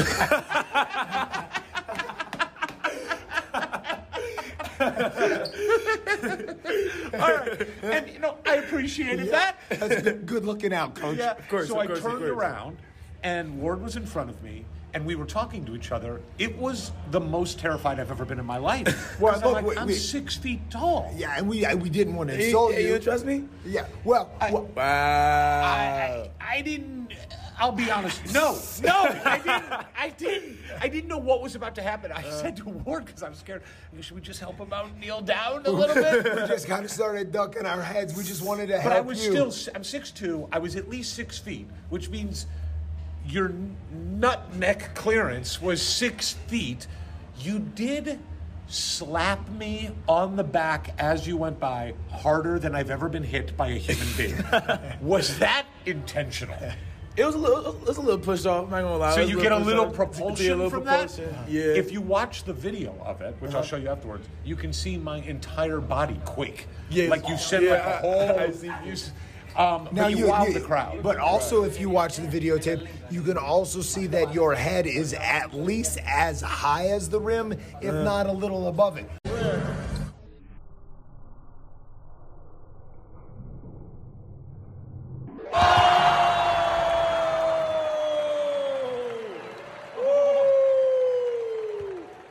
And the showmanship is helping.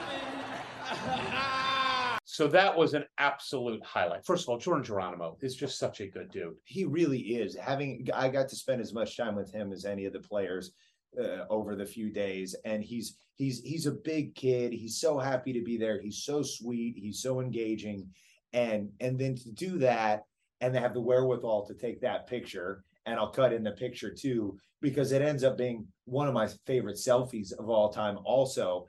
And it was one of those videos that ended up going out and going viral. And it was my mom in Joshua Tree, California, was like, you guys are having so much fun. I can feel it from four thousand miles away. The best. The team played a scrimmage, which was super fun. Trayce Jackson-Davis in the scrimmage hit more threes than he's made in his entire uh, Indiana career. He made two of three. Jalen Hood-Schifino, like to see him running point. Uh, no with that passes. With, what, I was oh, getting were you getting that? that? I, I'm so you excited. You got to have Trace's three-point. I'm sorry. I was but, so excited. But to see Jalen, like, he's, you know, a third of the way down the court and hit Anthony Leal right in the pocket on a no-look pass for an easy transition layup was just like, whoa, whoa. To, to, to see it on the court in person, what we've been hearing a lot about. Of course, him just showing up to Bloomington. But what we've been hearing about this summer, it's like, wow, it's for real. Getting to see Malik run up and down, made a couple shots. Caleb. Caleb, getting to see the explosiveness of Caleb. That's what I noticed the most. That dude, when he goes to the rim, he goes hard. Getting to see X throw the alley-oops to Trayce. Trayce, yeah. It was awesome.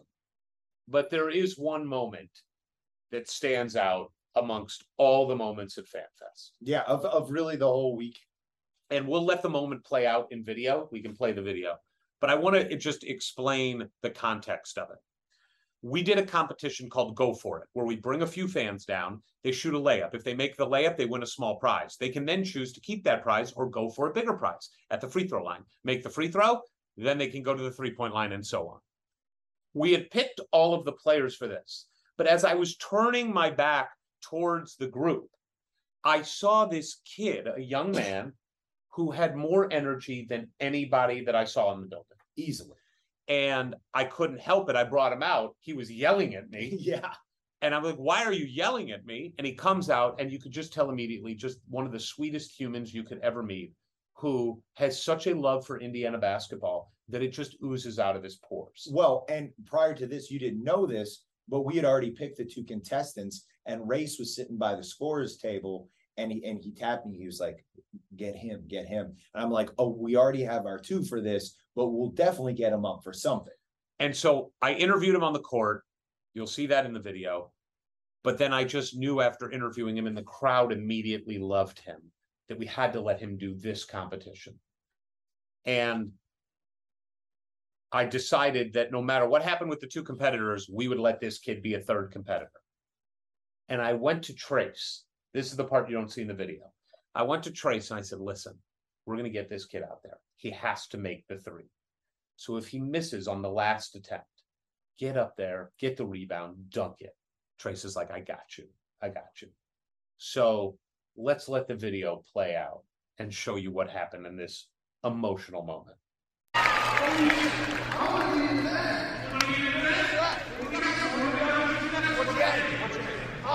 Who's the best college basketball team in the country?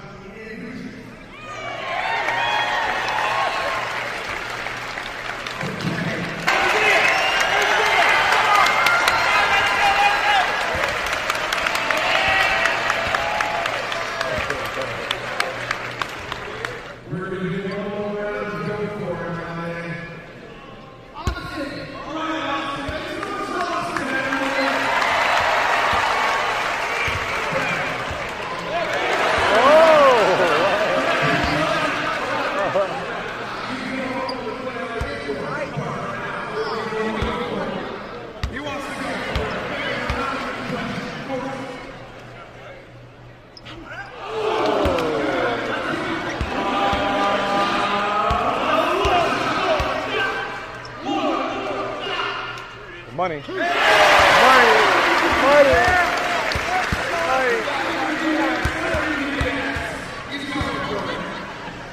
Money. Money. Money. Oh.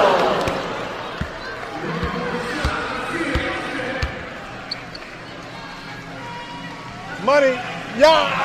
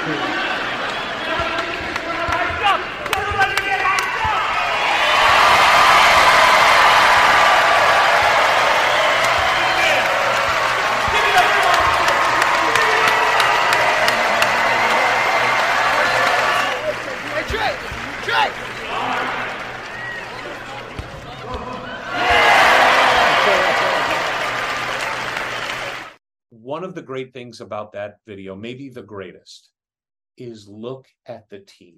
Oh, look at these I U players and their reaction. Watch the video again. They lose their minds for this kid. They celebrated like Rob Finney hit the shot against Purdue.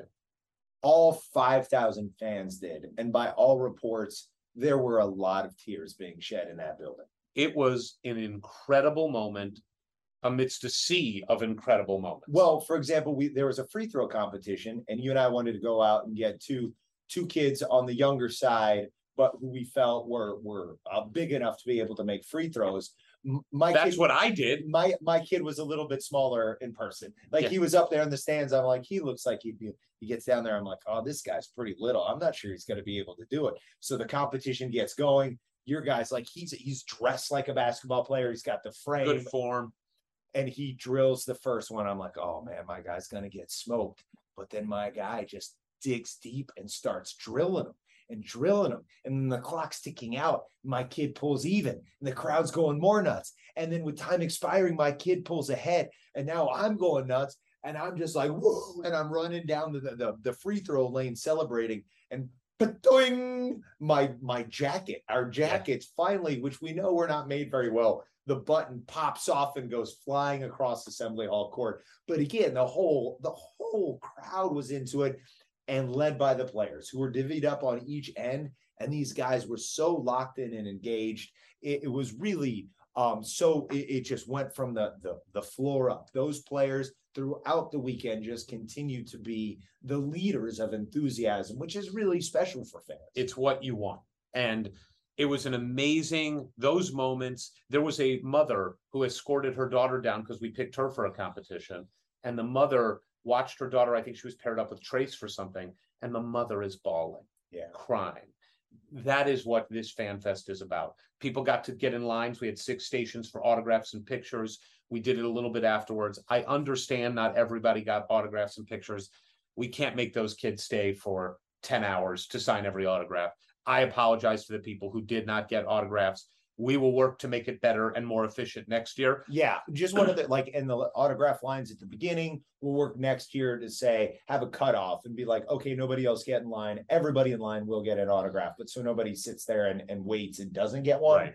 And then at the end, we'll just figure out in advance, okay, how long will you have? And then with fans, like always in these events, you know, okay, prioritize, because in all likelihood, you're not going to be able to get everybody. Yeah, and also I know a lot of people wanted Traces, but that was the longest line. You might be better to go get X and Exa- and Tamar. And but anyway, the event ends, and it it was just one of the more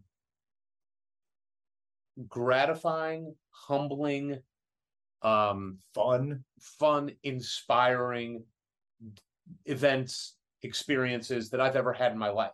To see that many people happy, including the players, to be surrounded by like-minded people. I should also back up.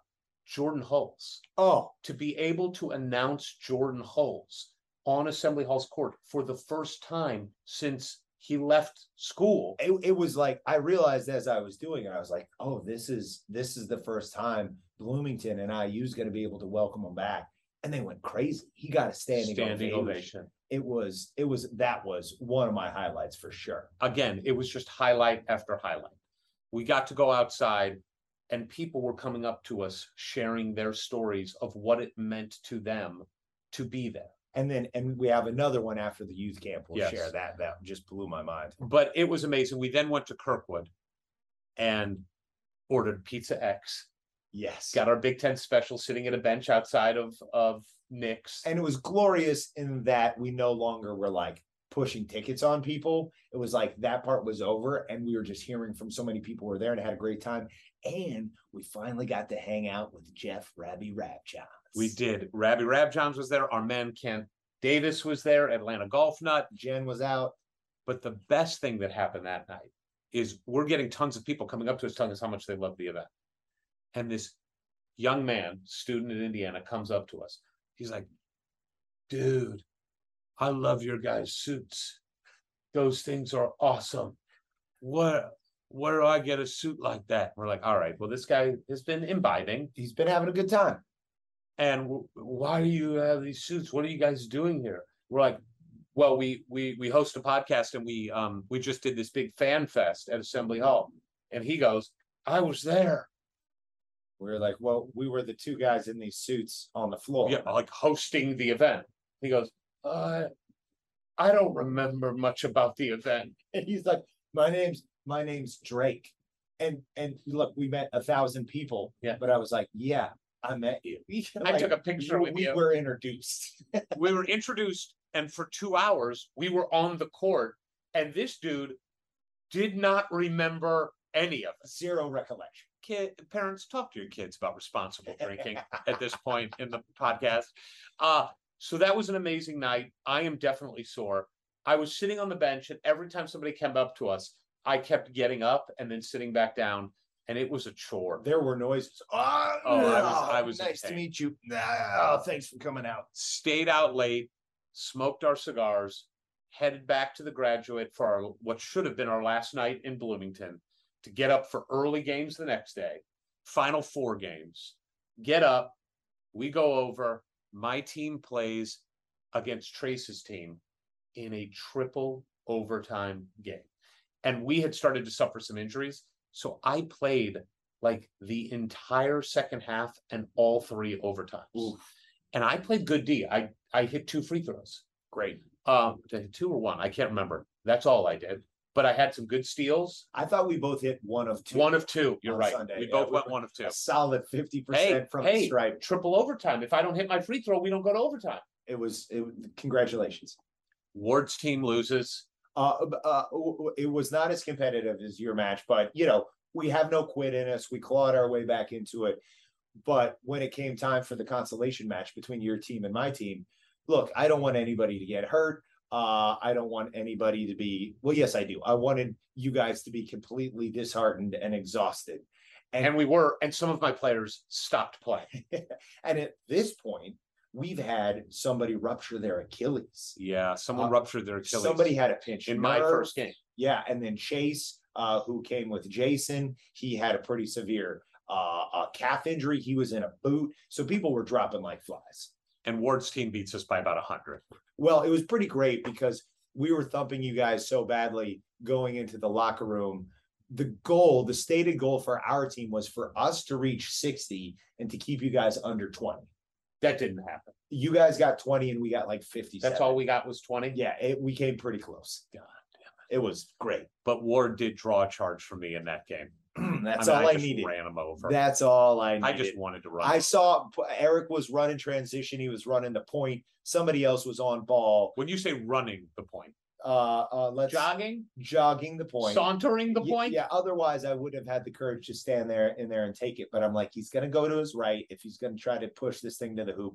So I just stood there, and yeah, I, you had a solid ten feet of runway not to smash into me, which you chose not to use. Yeah. No, I wanted to smash into you. Uh, they smoked us. It was a, a great, uh, great last game to play against Ward. And then uh, the championship game came upon us. And it was a defensive struggle. And the game came down to the team with the ball with fifteen seconds left was down by two. With about seven seconds left, they shoot a shot, a three, an open three. Bangs off the rim, batted around. Ends up in the hands of the point guard, who makes a great dish to a wide open Jeff on the wing. He launches it. The buzzer hits. It banks and goes in. The crowd goes wild. Including Woody. Including Woody, who is courtside. Jumps up off of his seat, celebrating. But again, the Austin moment is the best moment. This is right there. It... it, it You could not, you could bring in Angelo and be like, Angelo, write this for us. And this is what Angelo would come up with for the whole weekend. But for it to end, I mean, we were about to, to embark on the youth camp. But as far as competitions goes, to end it that way, it, it is it is something we're going to use in our marketing materials forever. And play the video game.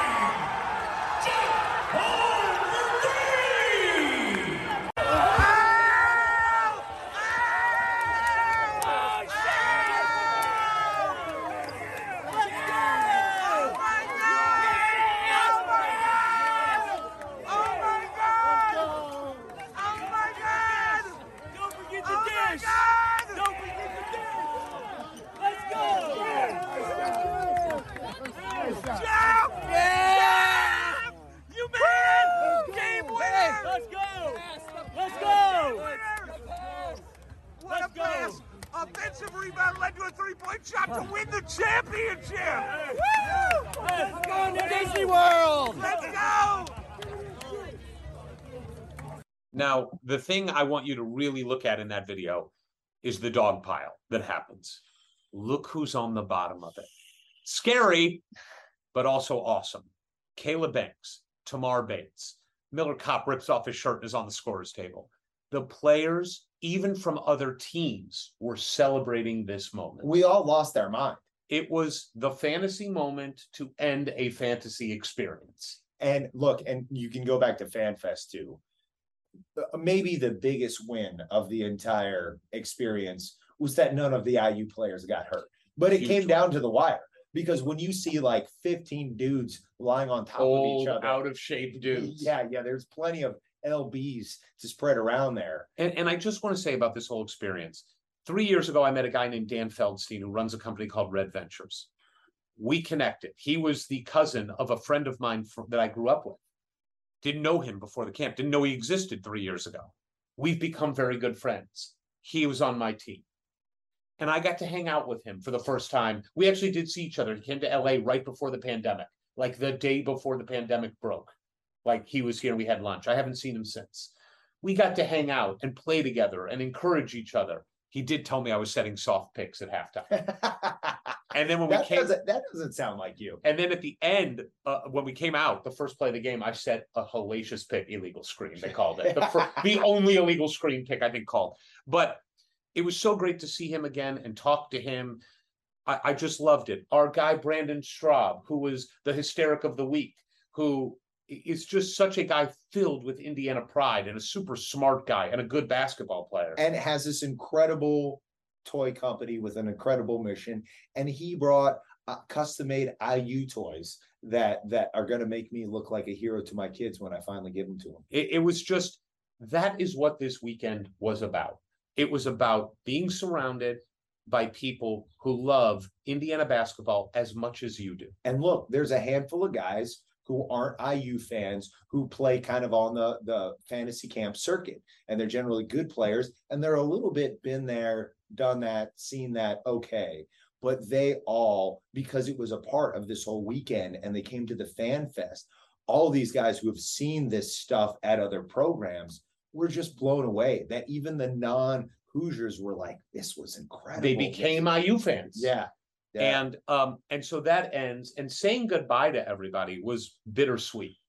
And at that moment is when we were right about the end during that last game, we were able to go grab interviews with a bunch of the I U people that were involved. And I think we just run those back to back here. Here comes our guest. Here comes our guest. Here we are with Ward, with me, and with stud assistant coach, as they call him, B. Walsh. Brian Walsh, how are you, man? I'm doing great, man. How are we doing this morning? Uh, well, we're in a lot of pain with the fact that we both walked off the court from our last game as a success. We have four years left. What do you think, Coach? The yeah, eligibility, you, we're yeah, here for you. You guys, you guys got to get in better shape. I mean, oh, boy. You know, it looked like you were laboring getting up and down. Yes, that would be the word. I, I will say this, though. Ward, defensively, pretty good off the ball. Yeah. Had a couple steals. Head on a swivel. Yeah, a swivel. Not bad. I think it might have been the shoes. Right. I, I, I, we should mention I'm Eric, wearing. Yeah, now you, say something nice about me. You made a layup. It looked like it hurt, but you know what? It went in. What about the offensive rebound putback? I didn't. I must have missed yeah, it. Yeah. Oh, yeah. But did we you did see, lose by sixty. You guys but did you, wrong. Did you see me take a charge from Eric? I, I did. I mean, I did help him a little There's with that by not being able to control my body. Too much playfulness on the court for me. Is that right? Yeah. You guys are opposite teams. You know, there's got to be a winner. There's got to be a loser. Well, there I, was. You guys there over was. Here, you're over here tickling each other on the court. Like, what was like to be fair, I, I pantsed Eric on the court after he pantsed me during one. Yeah, he got I, me back. But in all seriousness, you've been around this weekend. You've been a great participant. You've been involved. Uh, what'd you make of it? I mean, honestly, we can't thank you guys enough. This is unbelievable moving forward. Hopefully we can get bigger, more fans, and make it even better. But you guys, it was a phenomenal weekend. Everybody came in. I know our players had a blast. Um, and hopefully this thing can just continue to get bigger and better. Talk a little bit about what you hear from the players, about just the whole weekend of interacting with fans last night at the Fan Fest, being around fans again for the first time in a while. You know, the social events that have happened, the fantasy camp, golf. What, what are you hearing from your players about this weekend? I mean, at the end of the day, this is all about those guys. And just having them being able to connect with former I U guys and just everyone that came in for this weekend is absolutely huge. Uh, not only for those guys, but, you know, when basketball's over, building those relationships. And uh, that's what it's all about, is just connecting the fan to the player and the players to the fans. And our guys have had a blast. And a lot of the credit goes to you guys for really rallying, rallying the troops, the fans. I thought it's been a great turnout. Well, look, and we know the eye is always on the future. It's obviously a very bright one for this season. But what does something like this, when all these fans come out and everybody participates, when you're talking to recruits? I mean, this is no secret. They're going to know what's going on here. What does that mean to you guys in those conversations? Yeah, well, I can't talk too much on the recruiting piece. Oh, we could just cut that? Should we just cut well, that? Well, you can talk in general. Yeah, I'm specific. talking in, in general. Yeah. I mean, I mean, it is big because, you know, they're following on social media, so they kind of see what's going on. um, and the fan support. Look, it's August. It's Indiana basketball. You know, the turnout yesterday I thought was fantastic. Yeah. Um, and anytime they can get in Assembly Hall and see our guys, what that does for us on the trail really helps. Cool. You know, one thing that all of the participants in the fantasy camp have been talking about is just the overall vibe of the team and the program. It's something Ward and I have spent a lot of time discussing. I'm not trying to shit on anything before us, but there is clearly a different vibe with Woody here for a year now, with all the coaches on the same page. He's got the staff that he wants. He knows you guys, you know him. It just feels so good that everybody is pulling in the same direction. Do you feel that? Again, not trying to denigrate anything before, but how special what's happening right now is. Yeah, I think, you know, the staff the coach was able to put together, the vibes, and, you know, we're working as a collective unit. You know, it's been amazing. I think our guys, all the older guys came back, and they're kind of, we're kind of building a culture, which is what we worked on so hard last year. And all the older guys coming back, now you bring in the new guys, and it's really starting to, you know, turn a little bit. Um, so it's been phenomenal, great chemistry, but there's still a ton of work to do. And, you know, we've we've won zero games thus far, so a lot of yeah. work to do. If you had to grade Ward one to ten overall basketball player, be honest. What is it? Be honest. To be honest, it'll be way better. If when he, like, you know, he's got no undershirt on right now. He looks the part. Yes, he does. He's sure. got a nice tan. His yeah. hair is done. Yeah. He's got silver shoes on. Yes. I'm going to give it a solid four point seven. Okay, that's I'll a. Pro- I will take it. That is a professional score, too, that he went to the decimal point. All right, now me. Uh, first thing we need to work on is your apparel. It can be, it can improve. Overall basketball, three point nine. Sorry, but it's it's the it's the God honest truth. That's the only win I. Need I didn't this see weekend. You take a jumper all weekend. I took a couple. I mean, but I played to my strengths, which is not jumpers. All right, B. Walsh, it's been so much fun hanging out with you. You know, usually when we get to see you, it's more intense. You're in the middle of the season, yep. game planning. We get that, but this is. It's what makes this weekend special. It's early enough yep. that there's not the pressure of the game coming up next week. And we get to see, I think, a side of everybody that is a little bit more themselves yeah. without the pressure and stress of everything. And it's been so much fun. Well, Good. And in particular, we got to see the side of Brian Walsh, which is a killer on the pickleball court. That's yes. My, that's my game right there, fellas. Dude, you were into playing pickleball. I love pickleball. It's an extension of my ping pong skills. Oh, we need to play some pong. Can you play pong? I, I'm pretty good at ping pong. All right, well, there's a board right yeah. there. So. The reason I'm well, there it is. The reason there I'm not good at uh, pickleball is because it requires the feet to move a lot. You, you got a little that? Heavy feet. You yeah, yeah. You, you, you, you showed that with your picking up selection right, listen, of the shoes. Listen. Hey, listen. The defensive I, slide. You need to get Cliff Marshall. He's right here. So hey, let's. D. Walsh, I think we covered it with the three point nine. All right. All right I don't right. think we need any more of it. Thank Thanks you so you guys, much, man. Thank you for everything Thank you, for you do, everything. B. Walsh. This- Oh, we are so lucky to be able to talk to another one of my coaches, which uh, let's just start with what I should do for all my coaches. I apologize. I apologize for everything. But uh, ladies and gentlemen, please welcome back to the pod, Anthony Leal. How you doing, buddy? I'm doing well. How are you guys? We're great. What has this weekend been like for you? It's been fun. It yeah? was a lot of fun, actually. I, I didn't really know what to expect, but I actually had a really great time. This was your first – well, you were at Fan Fest last year, but first yeah. fantasy camp you exactly. ever were. Yeah. What was it like, first of all, being on the other side of the, the lines where you are coaching now instead of being on the floor? What was that like? Was it stressful yeah. at all? It was. The, I mean, the draft was really stressful, and then I was talking to Coach Wilson, like, I don't I don't know how they, they do it because we've been out here coaching for two days and every one of us lost our voice. Maybe because we were yelling at you guys so much. But, but, we were oh and four, I mean, so a lot of yelling at that. Yeah, but. but, I mean, I don't know. It, it was fun. I had a really good time. I want to take it to the Fan Fest last night. There was a really special moment when a Bloomington boy who just came home to get back with the program, mm-hmm. Jordy Holtz, came out. Yes, sir. How much does that mean to you to see see a guy you grew up watching and cheering for come home mm-hmm. like that and, and know that's that's your town too and that's what you are to this program? That's awesome. I mean, the love he gets is, is incredible, and uh, it uh, selfishly, like, it, it was awesome for me because I, I, I used to have to text him, you know, for advice or to pick his brain and that kind of stuff whenever he was over in Germany, but now that he's back, I, I can just... I can just go up to the office and, and ask him questions or, or get, you know, his perspective on things. So it's great to have him back. Yeah. One of the greatest things about this weekend has been how engaged you guys are all the players, with us as campers, but last night with the Fan Fest, with every fan that came on that court, the way you rallied around everybody, rooted for them, celebrated with them. What does it mean to you to be able to do that with fans, and why is it that this team just seems special when it comes to that? Uh, well, me personally, I understand what, especially the little guys, like I understand what it means for them to be able to be out there and, and get autographs or get to shoot a shot. Like that, that's that's every kid's dream. Because it was right? you at one point, exactly, right? Exactly right.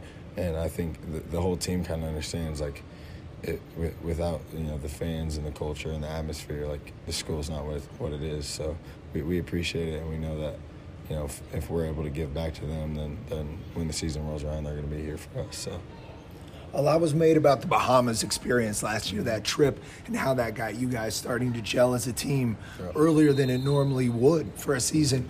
What's a weekend like this where you guys are all around each other? It's not the normal grind in the gym, but you're having a good time. You're coaching it up.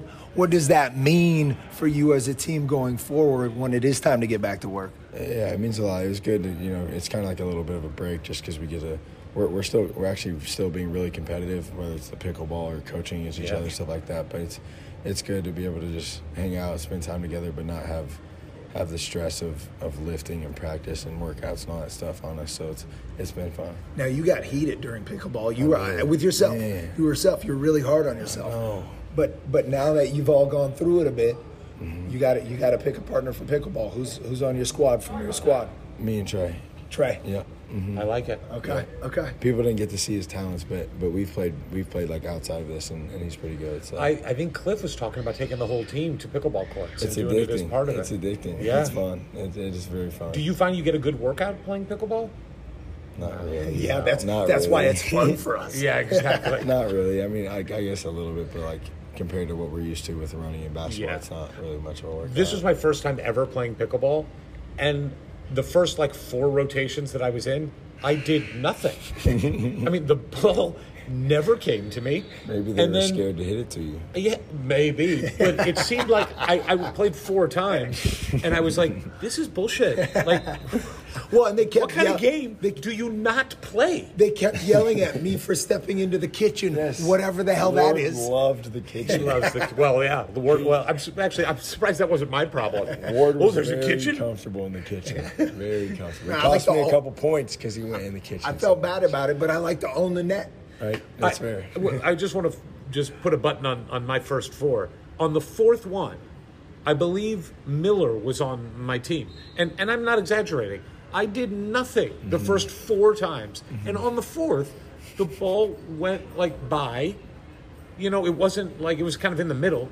And he yelled at me. I did nothing. Yeah, that way. You no, no, no. You should have hit the it. The ball was on the line in the middle. I'm like, it's fifty-fifty. And if anything, it's fifty-fifty.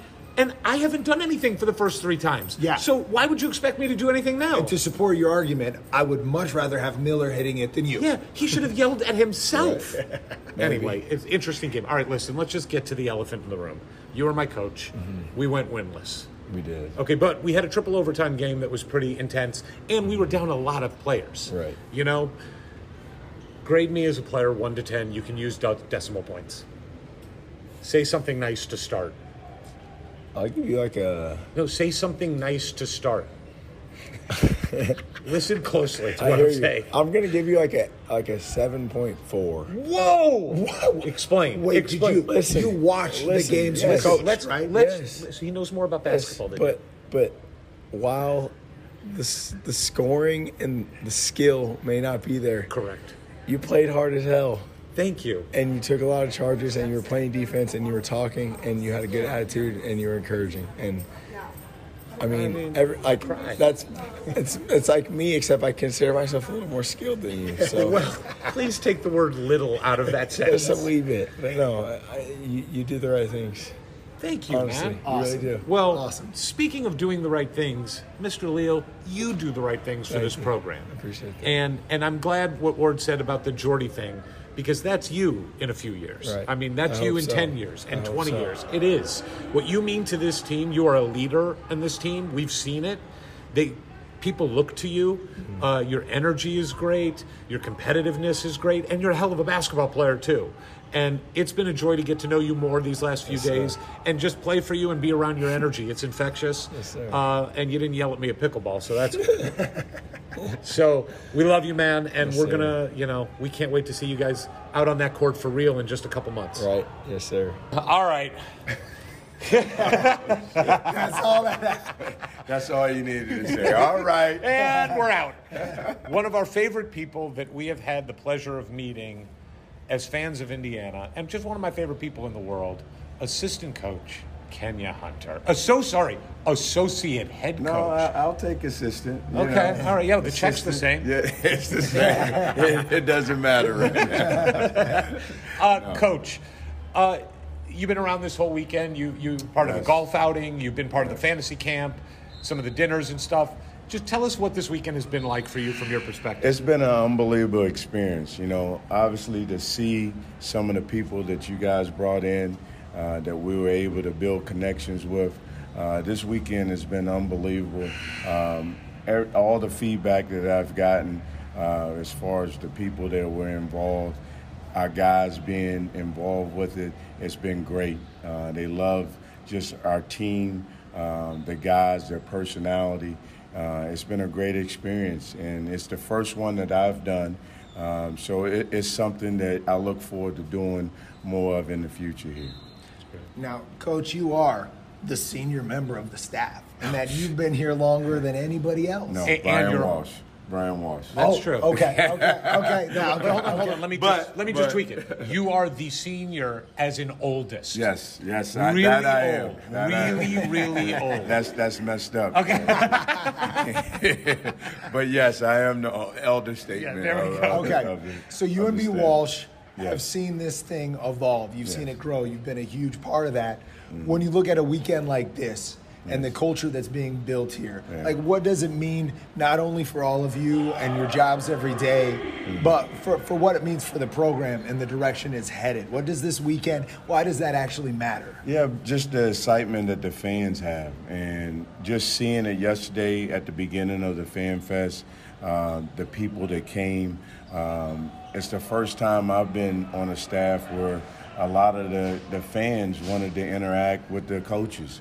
And I just think that, you know, bringing Indiana basketball back, uh, the direction that we've done in such a short time, um, it's all under Coach Woodson's. And I just think that the future is bright for us. And I think we're bringing in the right kids, some talent, uh, along with good people.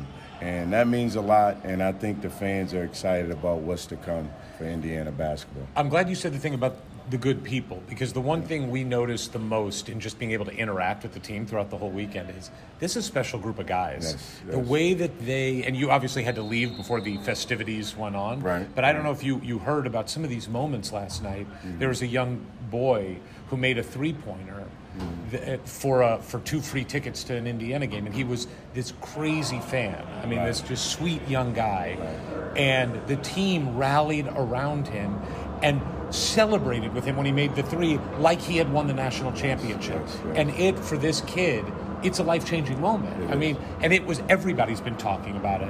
It clearly Uh, is evident that you guys have targeted not just talented and skill, right. but people that fit a certain culture. Yeah. Why is that so important? Uh, I, I think it's important just, um, you know, for our team especially. I think we have an older group along with four freshmen, and I just think the older guys have embraced the freshmen uh, because of the people that they are. They are talented. I think we got a talented freshman class. Yeah. But at the end of the day, and that's one of the there he is. That's the talent right there. Yeah. That's Jalen Hood-Schifino passing. But but yeah, we, we got a talented group, and uh, they've come together. They've this eight week summer program that we had. Uh, it, it was one of those things where the guys really rallied for each other. Uh, it was very competitive when we were able to scrimmage from day to day. And so I just think they feel like we got a, a chance to have a special group, and I think everyone is doing their part to make sure that they come ready to play. And Coach Woodson has said it. We're playing for a Big Ten title and hopefully a national championship. So uh, just knowing that, I think we have to work as hard as we can. Um, but I think this group feels like they have something special brewing. Now, Look, there was some controversy this weekend. I think it's best we address it now. Yeah, your yeah. voice is gone. That's not controversial. That's just facts. That's just having fun. And it's great. Yes, yes. But you were drafted. You were supposed to play oh, in the fantasy camp. Oh, man. Uh, yeah. Politics got involved. Politics got involved. But deep down, were you relieved you actually didn't have to get out on that court? Because let's let's be serious. We lost some of our campers to serious injury this weekend. Yeah, yeah. You know what? At the end of the day, I think it was best that I was not able to play this weekend. But the excitement build up. I did have fun in the three-point shooting well, contest. Well, let's talk Which... about the three-point contest. How many threes did you hit? Kenya Hunter, Division One star for Duquesne basketball. Well, how many did you hit? I hit seven. But, stop, but, stop. but, but I beat you. Okay, whoa, wait, wait, wait. How many did I hit? Six. But let so, me so let me let me explain it. So when I watched uh, on Twitter, yeah. Scoop shooting the threes, yeah. and he made like nineteen. nineteen. nineteen. Well, the ball was being fed um, quicker than okay. what we. They had to rebound, throw it back. Now, if you shot an air ball, if the ball bounced, you're right. It was going to take longer. That to is get true. The next shot up. But let's focus on you hit seven and I hit six. Are you embarrassed? I shot left-handed. All right. Before no. Wait, wait, wait. This is a perfect segue. We all know you have a great analytical mind. Yep, you're out on yep. the road. You're great talent evaluator. A great talent evaluator. You've gotten to see a couple of ballers here. With four years of eligibility left. Mm-hmm. On a scale of one to ten, you need to go ahead and break it down. What's Eric? Oh, and what's that, Ward? And you can use decimal points. No, no, that that would be tough to do. Hey, B. Walsh and Jordan Hulls did it. This is your did job. It? This is your job, sir. I think actually, I think what he just meant was it's not tough like he's uncomfortable. It's tough because he can't score either one of us. Exactly. That's what I'm saying. For both zeros. Both of you guys would be uh, probably on the J V team. Yes, no. we were second. That's unit, a good answer. Second unit representing. Right. But but it, it's the, the the effort, the hard work. You said you took about two or three charges. Three charges. Three Ward charges. Took one from me, and a couple others, I think. You but did. It was the one on Eric so, that felt the you know, best. You would fit in because Coach Woodson likes defense, and you've been able to. We gave effort. That, we we left Straight it all effort. Out there. We did, including we did. Some elbow skin. Who, who scored the highest points in one of the games? Who Maybe. Had the most points? I maxed out at three. What? I was now, really happy now with that. If I coach. Was able to play, yeah. I would at least got ten a game. Well, oh, yeah, my yeah, God. Because you played game. Division One yeah, basketball. No, no, no. Coach. Yeah, yeah, that helps. I didn't make the high school team in, right, in then, this last game. Then I give it to Eric. Wait, but here's I'll what's great. In the final four games this morning, that the winner plays in the championship, Ward played a different team, I played a different team. We both scored exactly the same number of points. Oh, geez. Oh, One. One of two good. Free throws. That's not good. At least you got fouled. Yeah, exactly. All right, Kenya, man, we love you. We, you know how much we value you and have enjoyed getting to know you. We hope you're here for a really long time. But I will also say this. Any program that needs a head coach that can recruit, oh, that builds relationships with people, That, that kids want to play for and bust their ass for, they would be lucky to have you as their head coach. Five to ten years down the road. Yes, five to ten years down the road. We'd be happy for that. Well, I appreciate that, and you guys have done a hell of a job of setting this Fan Fest up. Everything involved with the weekend has been unbelievable. The feedback that we've gotten uh, has been great, and we got to continue to do this thing and move in the right direction for the Hoosiers, baby. Let's do it. Got to get it done. Let's do it. Thanks, Kenya. All right. Uh, we, get, we have a very special guest here. This is my coach right here.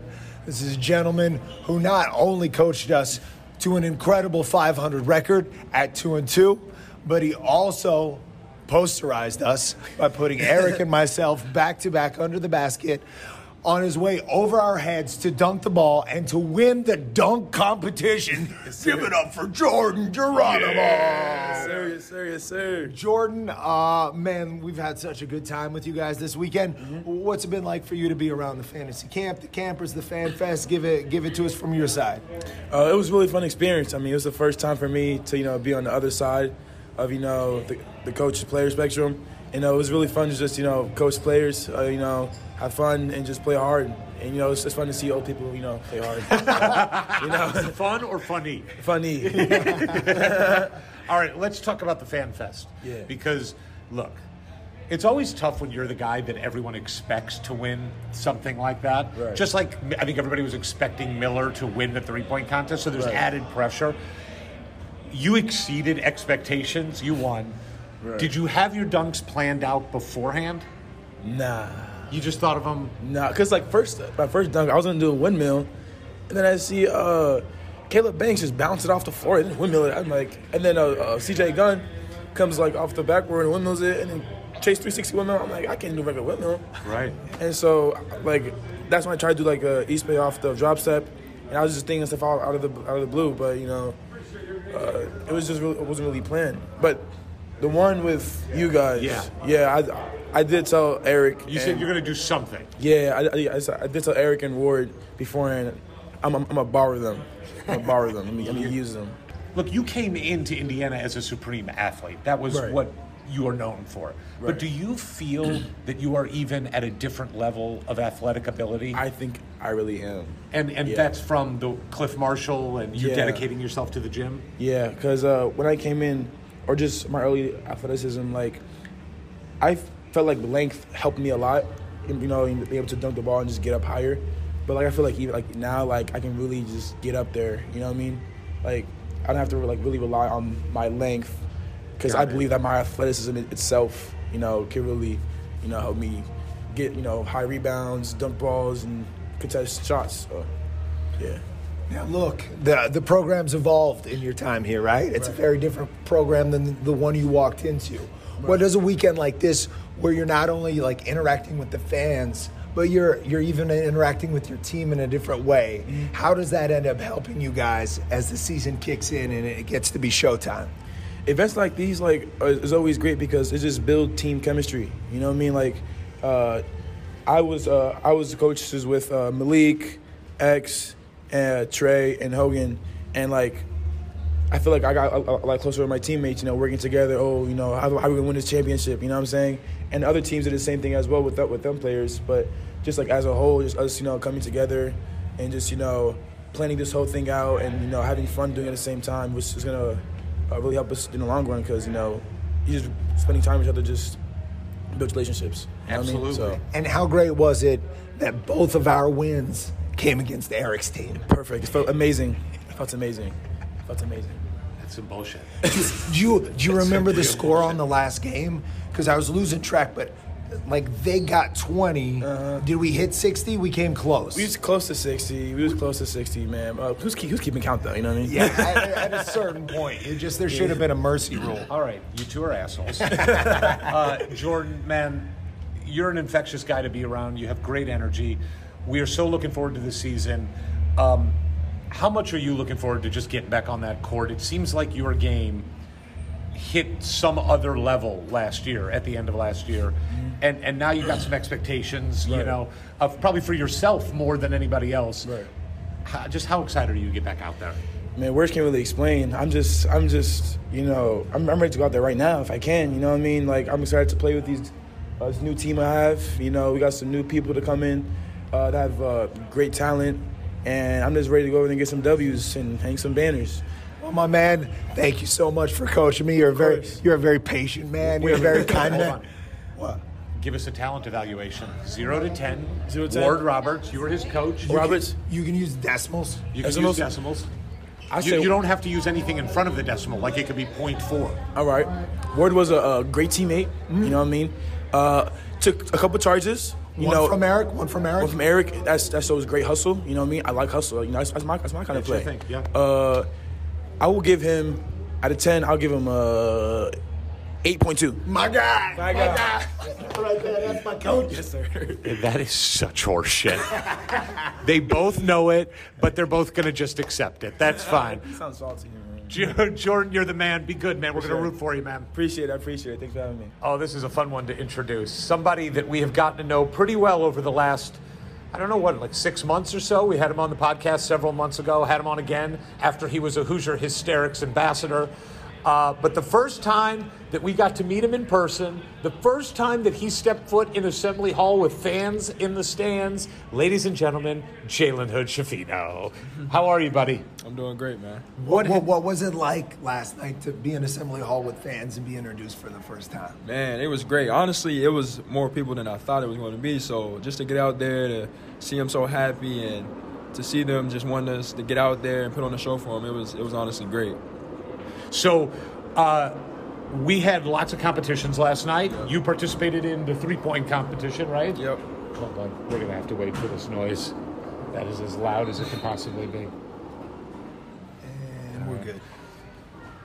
All right, so we had the three-point competition that you participated in yesterday. Were you happy with your performance? Um, I wouldn't say happy. I mean, it was my first time, you know, being in a three-point contest. I went first, but, you know, I feel like I did well. But, you know, we got some good shooters on the team. You know, Tamar shot the ball really well. Um, Miller shot the ball well. So, yeah. you know, Were there cool. any butterflies at all for somebody like you? You've played in a lot of big games. Yeah. Were there any nerves at all being in front of fans for Indiana shooting the ball? I mean, not really, to be honest. Once I got out there, I was cool. I would say before the event started, I was a little nervous. I just wanted to see who was all going to be there. So once I got on the court and everything started stretching, I was good. Now, you've never been involved with a fantasy camp, a fan fest yeah. like this. What's it like to just be mixing it up, uh, not just with your, your teammates, fellow coaches, if you yeah. will, but having these fans come out and coaching them up? Uh, you've been having a good time? What's it been like? Man, it's been dope just getting engaged with them. Um, like you said, being in different shoes, coaching and everything, that's that's new for all of us. So it, it's been great. And, you know, to an extent, kind of help your basketball understanding because you got to be real sharp mentally and, you know, you got to help your team win. So it's been great. How bad did you want to beat the other teams because those were the coaches you were going against, your teammates? I really wanted to win, but, you know, obviously my team, it was a it was a, it was a tough weekend for us, but you know, the point of it was just to build relationships, engage with the fans and everything. So it was it was definitely a great experience. Now, Jalen is being nice because he was my coach. And when he said that we struggled a little bit, he what he meant was we didn't win a game. Yeah. oh and four, but we, we did, we had a triple overtime loss today. I mean, we really busted our butts. Go ahead, tell the people what it's like to coach me. I'll be honest, man, you, you're the player that you want on your team. You bring the energy, you're vocal, you play hard, you're going to take charges. And like I said, you know, you, you need a player like you on the team. You know, you guys are just going to run through the wall. So I like that. It's also very no, diplomatic. Yes, notice no talk of skill. I mean, look, you, you knocked down a couple shots here and there when you wanted to, but you know your role. I, that, yes, I do. Yeah. I know my role. Now, look, it wasn't all bad for you guys because at the end of the day, you, two of your losses came to my team. That's so true. This also yeah, gave you true. a really rare look at, at, at my game. And if you were to redraft, okay, for next year, redraft, would you draft Eric again or would you draft me? I mean, you kind of put me in a hot seat. yeah, but yeah. Just because I coach Eric and I seen what he can do, I seen what you can do too, mm-hmm, mm-hmm. I'm going to just – I'm going to just say both of you. Uh, just, just on the safe side. But what I think you should do is I would like to see y'all play one-on-one. I think the fans would love to see that. Yeah. That would be, that would be interesting. I think that no one who appreciates basketball wants to see that. Look, everybody likes to laugh, though. Yeah, that's true. So, Jalen, look, man, this was a little teaser of what's to come. Yep. You know, the, the basketball season doesn't really kick off till Hoosier hysteria, and then games quickly follow.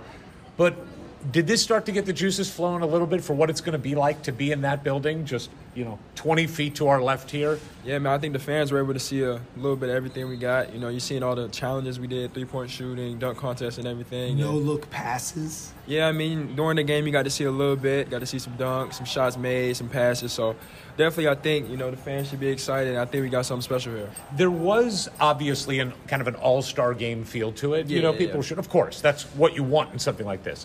However, there were a couple of times where you and X were matched up each, against each yeah. other, and you went at him and he went at you, yeah. and you didn't want to back down when he had the ball. Yeah. That that competitive spirit, is that just kind of a little taste of what you guys are doing every single day in practice? Yeah, me and X, me and X are definitely both competitive guys. We want to compete. You know, we both want to be the best players we can be. So, you know, definitely in practice, you know, us two go at it. You know, everybody goes at it. We want to be the best, and for, in order for us to be the best team, we got to go hard every day. Look, you've been on a couple national championship teams yeah. playing at the highest level. We've been around you guys this weekend quite a bit. Yeah. And we, we felt this chemistry between you guys, whether it's out there on the court or just messing around. How, how important is that for what ends up happening when the season gets going, that you guys have that chemistry off the court, off season, when it's time for, for, for it to be for real. Yeah, like you said, you know, we see we have that chemistry this year. And for me, being on them championship teams, I would say the difference is the chemistry and then the discipline. I think this year we have a great team. Um, you know, guys are locked in on, you know, the main thing. That's to get a national championship and a big a Big Ten championship. So if we just keep working and we keep, you know, staying sharp mentally and, you know, block out the out- outside noise, I think we'll be really good this year. Um, your mom was here. Yes. Your mom got to be here and see you. What was what was her reaction to last night? I mean, she had a great time, you know. I just talked to her, actually, not too long ago, so, you know, she had a great time. She enjoyed it, and she's honestly ready for the season to start, too, so.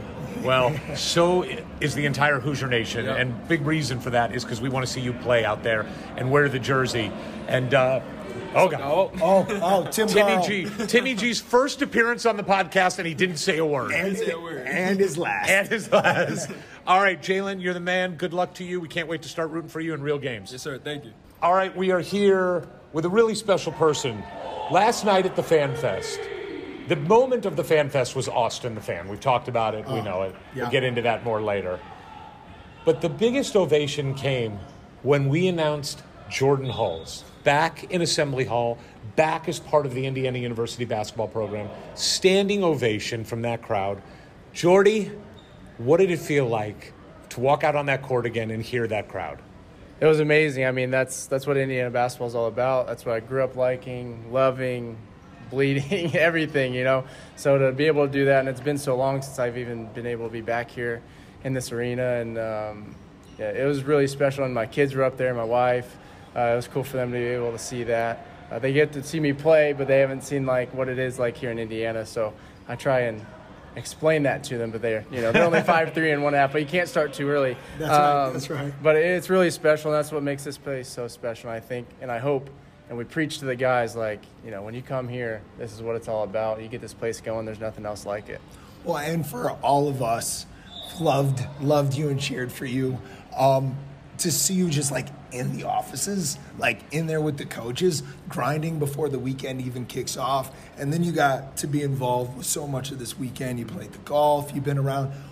You've never really been through this before, maybe as a player with fantasy camps. But what is it like uh, going through a weekend when all the fans, all the players, a lot of the coaches are around? Give us a, a summary of how it went for you. Yeah, like you said, I, we did like a fantasy camp when I played, but like it, it's just different when you're a player. So to be on the other side and, and be able to do all the things behind the scenes, and then also interacting with you guys and the rest of the people who devote a lot of time and a lot of effort to get here to be on campus and experience what we all love in Indiana basketball. It was really special to me, and I, I really enjoyed it, you know, meeting a lot of different people, networking and just connecting, and, you know, relationships is what it, everything's about. That's a lot what my job, my new job entails, but I've always thought that way anyway. I think you never know who you're going to meet, and it's really cool to see all different walks of life and, and learn from various people. So for everybody who has that same common passion for Indiana basketball, to be able to come in and have a great weekend, fun watching you, you guys get up and down the court. That was pretty entertaining. Fun or funny? I'd say a little bit of both, but I was impressed. I was impressed. So uh, God, he's such a nice guy, that Jordan Hulls. He really uh, is. No, it, it was a really cool weekend. I, I really appreciate everything that you guys did to, to get it done. Uh, You know, somebody that is pretty high up in the athletic department said something to us about you this weekend that I take to heart, which is they compared you to Quinn Buckner, you know, as far as what you meant to this program as far as winning is concerned. That Quinn is really credited. I think Quinn's career average is like eight or nine points a game, but he's really credited as being the leader of that team, the toughness, the mentality, team first. And this person compared you to them. And everybody we've talked to has always said, you are just about winning. Mm-hmm.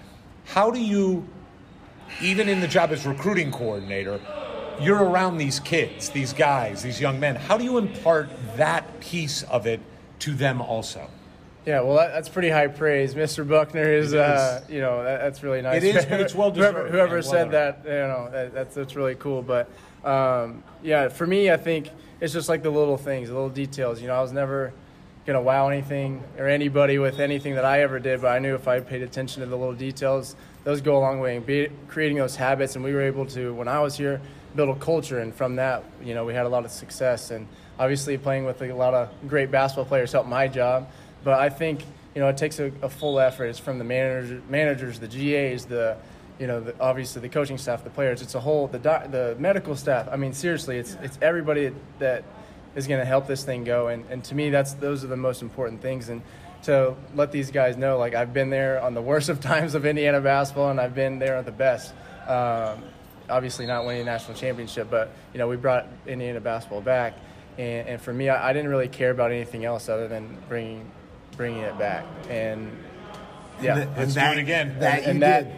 Yeah, and that that's our goal. And I think, you know, we got a good group of guys, great staff, and, you know, I'm really excited to be back and be part of that. You know, we like to have fun. We got to ask you to be serious right now. Very serious. Okay, serious. This is serious. You need to first look at Eric, take in everything you've seen this weekend. Yeah, I mean, let's not make it about appearances. No, I said take in yeah, everything okay, you've everything. seen this weekend. Yeah, I mean, you led with the appearance thing. Uh, well, you know, I'm, I'm leaning into that for sure. Yeah. On a scale of one to ten, how would you rank as a recruit, Eric, as a basketball player? You know, I love the intensity you play with, Eric. Thank you. You know, you play hard. Starts with something yeah, yeah. positive. But, no. no, no. Yeah. You know, good length. You yeah, know, you oh. get, run up and down the floor. It's yeah. good. Playing hard, taking charges. Yeah. You, you told me earlier that's what you pride yourself on. I'm, I'm all about that. I got called flopper a lot in my day. Yeah. But uh, one out of ten, I'm going to give you about three point eight. Whoa! Shh, don't say anything, okay? Thank you? Question mark. Now, I didn't get to see too many jump shots, though. Yeah, I, I, they, they don't exist. Yeah. Wow. Well, and, now, going back. and now Ward. And and again, take it all in. Effort, effort, energy, mm-hmm. constant. It's got to be constant. Yeah. Me, both of you did that. So, how many charges did you take? One from Eric. I, I didn't really count that. Yeah, yeah, I yeah. saw that wrestling match that you guys were doing. Yeah, I, and I got two in earlier games. That's three I mean, for the and, weekend. And he was. It was like a stage combat thing that you were doing, flopping. I, I like mean, a, like, there's. It's just physics. Yeah, it's just physics. All right. So what? One to ten. And how many games did you win?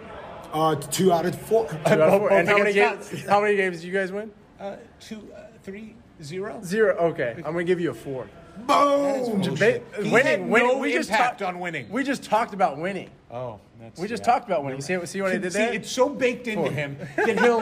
My God, it, it, winning. That gives you an extra listen, point two. Listen, I'll take it. Or point three. Winning is so baked into Jordan Hulls that he will lie when it serves winning, and that's what he did here. I'm not taking your spin to heart. All right, Jordy, you know how much we love you, man. Being in the building last night and hearing that crowd and being part of it to welcome you back for the first time. Since you were here as a player, was a moment I'll remember forever. It was awesome, and it's just so gratifying as a fan to know you're part of this program, because just having you here means something. You can feel it. I'm telling you, Ward and I have talked about it. You walk through those offices, everybody's kind of joking around. They use your name all the time. They know what you mean to this place. That stuff is infectious, and you're going to be really good at what you do, the recruiting coordinating stuff. So thank you for being back, and uh, we look forward to rooting like hell for you. No problem. Hey, I appreciate everything you guys do. It's awesome. Great Thanks, weekend. Man. All right, brother. Thank you. We are here with another one of my coaches. Uh, and as everybody knows, our team had two wonderful victories this weekend, both over Eric's team. Malik, you're a Hoosier Hysteric ambassador. You're new here to the program. You're a Hoosier now. How did this whole weekend make you feel fully a part of the Indiana family? Um, the fans are amazing. You know, they just, you know, they support everybody on the team, show everybody love, and it's just a great feeling. You know, having this fantasy camp, it was just a great time to spend with the, you know, the people that truly want to be our friends and truly love us. Well, one of those other people that we love and have loved for several years just walked up, ladies and gentlemen. A guy who kicked my ass in a game this morning in a triple overtime, coach. It was a great game. Please welcome Trayce Jackson-Davis. Trayce, how are you? I'm doing well. How are you guys? We're great. What has this weekend been like for you, man? Uh, this weekend is honestly, it was it was really special. Um, just being able to coach those guys, I thought it was really fun. And just to see how what our coaches go through while playing with some of our fans, I thought it was really cool. I never thought I enjoy, I would I would enjoy watching old men play basketball that much. So, but it was a great camp. It was very competitive and a very good time. I have to pull up while we're recording the text that Trayce sent me last night, because I thought we were going to have like a nice moment on text, uh, thanking him for, you know, signing autographs at the Fan Fest, which was very nice of him. And then the response I get was, if we see y'all at some point tomorrow, my apologies of what we're going to do in advance. This guy is talking shit to me. at like one in the morning. That's what I want. I, want I was just focused. I, I had to get you off your game, but you guys obviously something transpired because you came out and brought it to us. But um, yeah, what's his name? Vance? Vance? Yeah, J- Jace. Jace. Jace. Jace can play. Jace can play. He's, Jace can play. He's a hooper. So. so look, look, look. This is this is a unique moment here. We got the senior. He's a big guy. We got the freshman. He's a big guy. What's it like in practice? How's this guy coming along? What are you learning from this guy? Let's start with Malik. Um, just being a dog, being aggressive, attacking the basket, you know, doing everything. Excuse me, doing everything Trayce is trying to do in the post, you know, being dominant down low. That's what I'm learning from Trayce, you know, because he's a dominant player. And it's been dominating for a couple years in the college level, so that's what I've been learning from him. And Trayce, it probably seems like it was like a minute ago when you were in his position. Absolutely. Um, what do you think of this guy? Uh, man, he came in, and you don't see a lot of freshmen come in and just absolutely just right off the bat are able to do what he can do. Um, he produces at a very high level. He can put the ball in the basket, and he's learning, and he's getting better every day. I love it. All right, let's talk real quick about Fan Fest last night. Malik, first time that you got to be in Assembly Hall with fans, you got announced. What did that feel like? Um, I don't have no words for it. It was just uh, a great experience to see all the fans cheering, cheering me and my teammates on. And, Trayce, I want to ask you specifically about the moment with Austin, which is just blowing up on social media. Absolutely. It was a special moment. Um, what did that mean to you?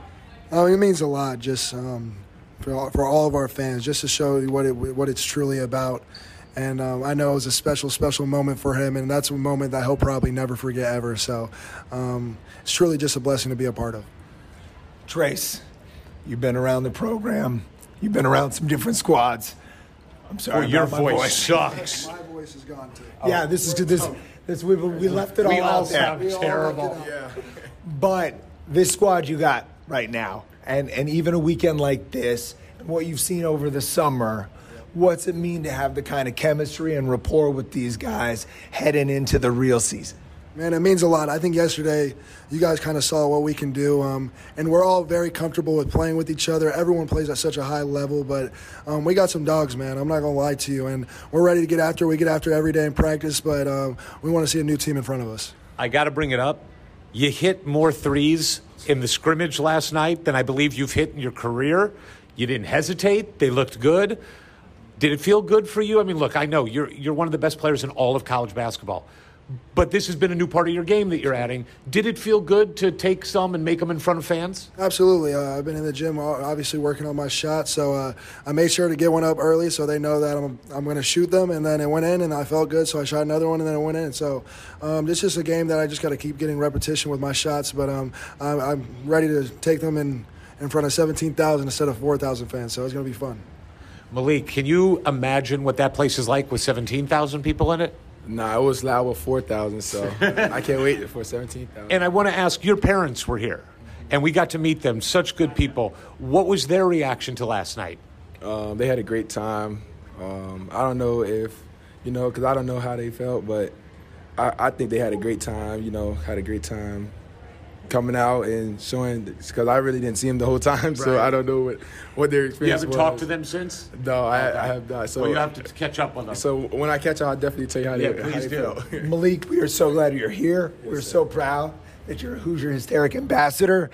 And Trayce, man, we're so glad you're back. Absolutely. And you know all the Hoosier Nations, we're going to be cheering our ass off for you this year to go out the right way. Yes, sir. Thank you for a great weekend. It was a lot of fun. Thank you. We are...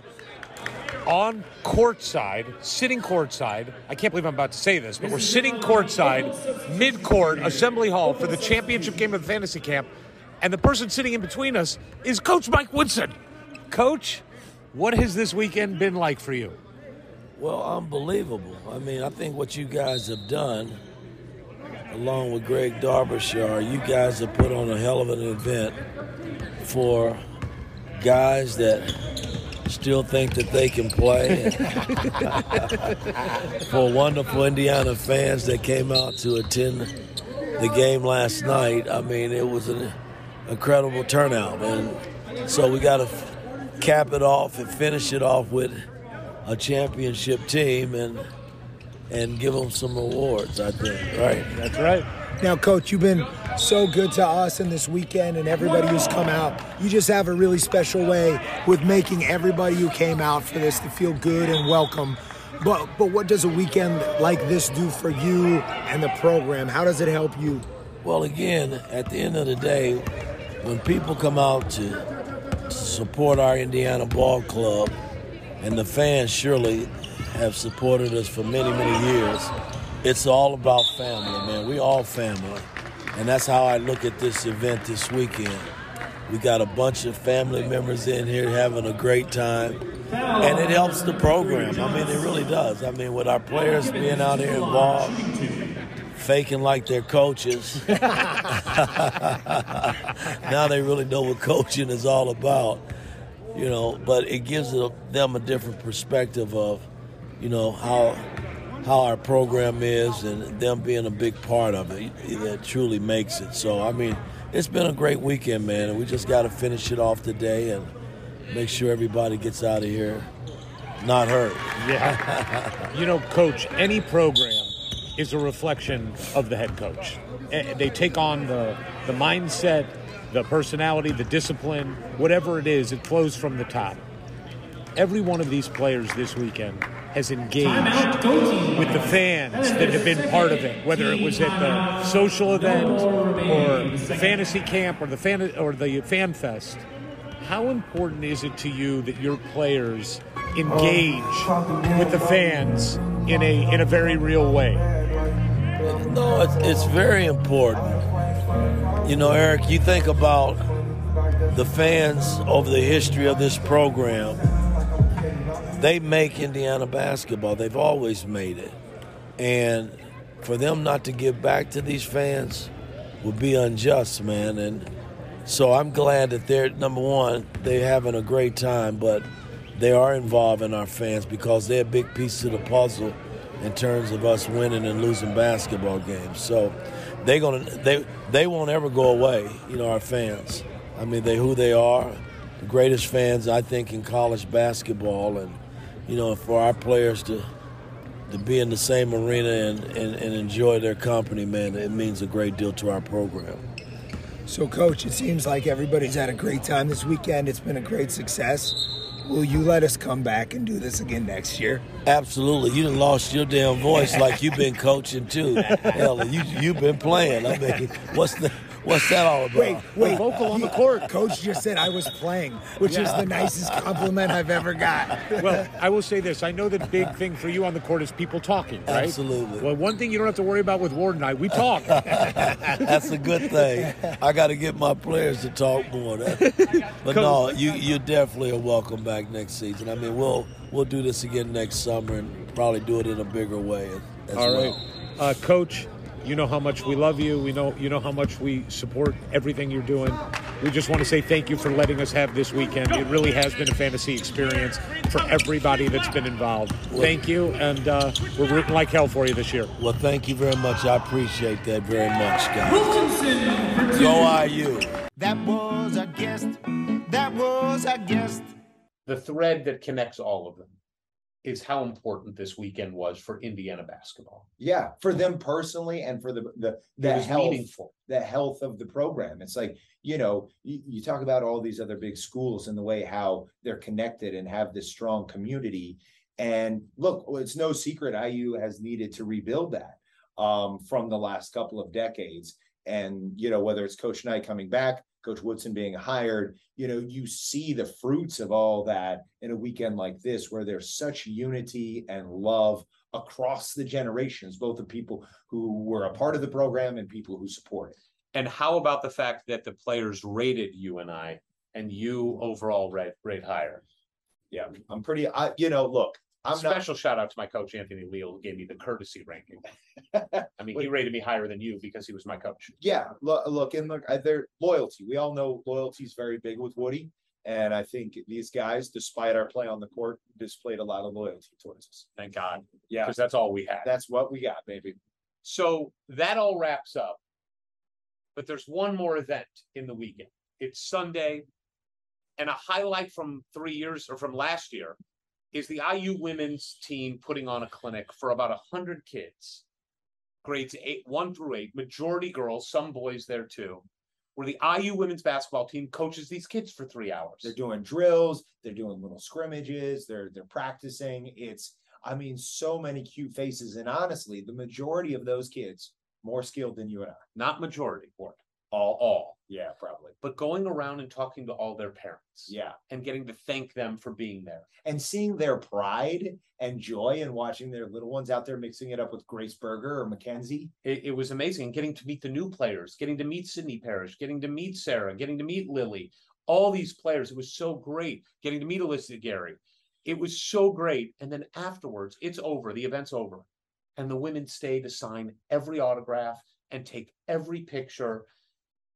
And I, when we were leaving that, people were coming up to us, telling us how amazing it was. The, like the moment, the perfect moment to end the whole Hoosier Fantasy experience on was a guy uh, who had brought his wife uh, and he had brought their kids. They'd driven four hours, I forget from where, come to the Fan Fest before, uh, the night before, go to the youth camp.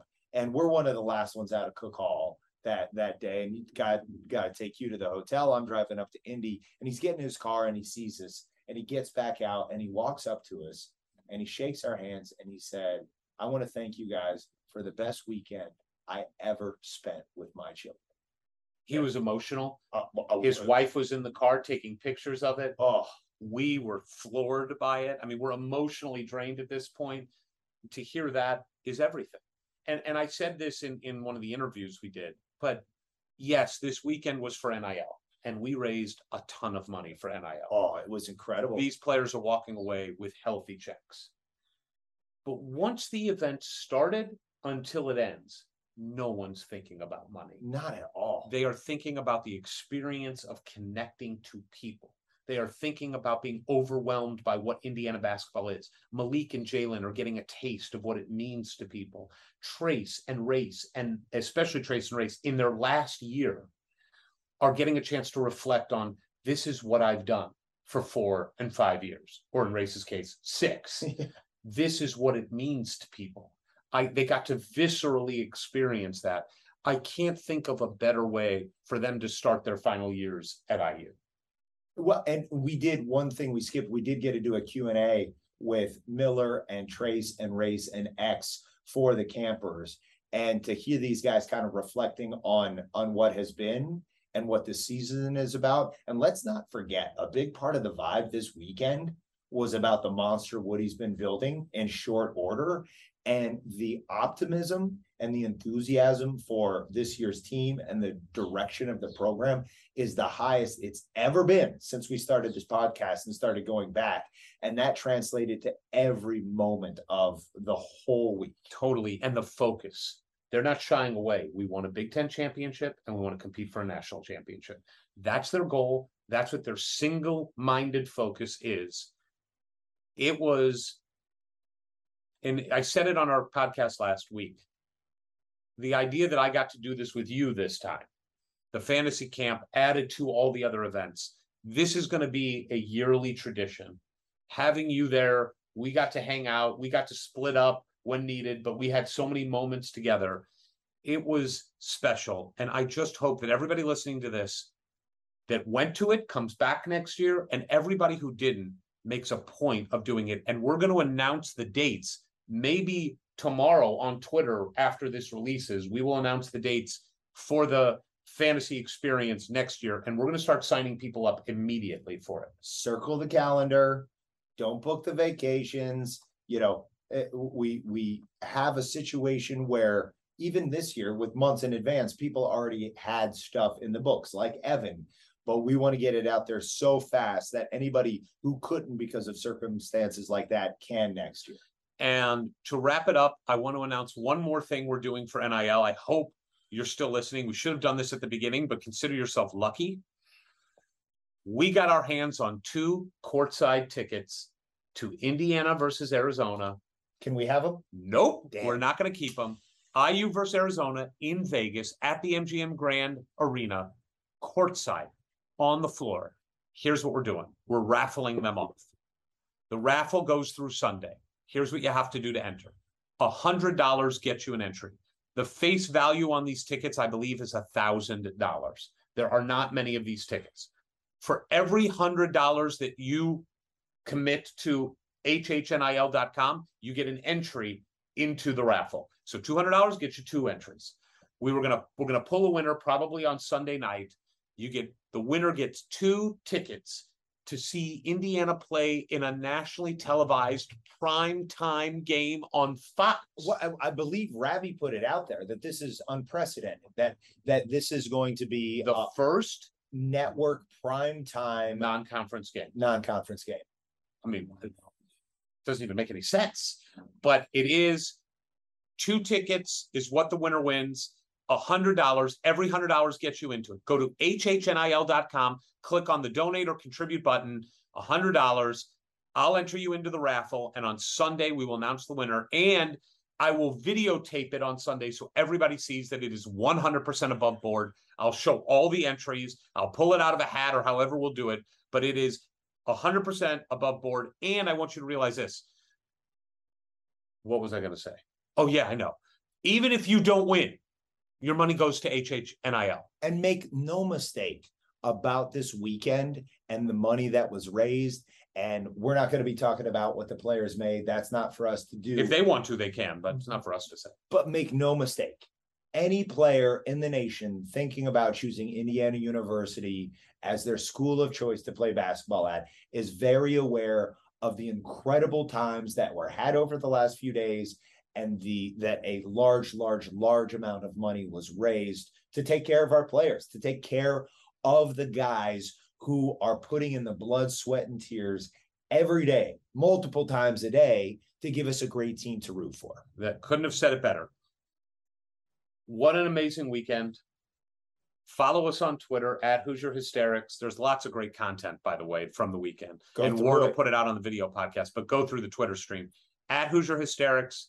For the hysterics, no E, no I, but the sometimes why. We get to nail it when we're in person. Maybe I'll just use that audio clip going forward. Forever. Thank you for indulging us. Light them up if you got them. I U basketball is right around the corner, and we'll see you next week, and we'll see you next year at the Hoosier Fantasy Basketball Experience. From the halls of assembly, you'll hear us scream and shout. Our love of Indiana is manic and devout. Everything I U we discuss in unique manner. We won't be satisfied until we hang another banner. Us two goofy guys go by names of Ward and Eric, and as you probably know,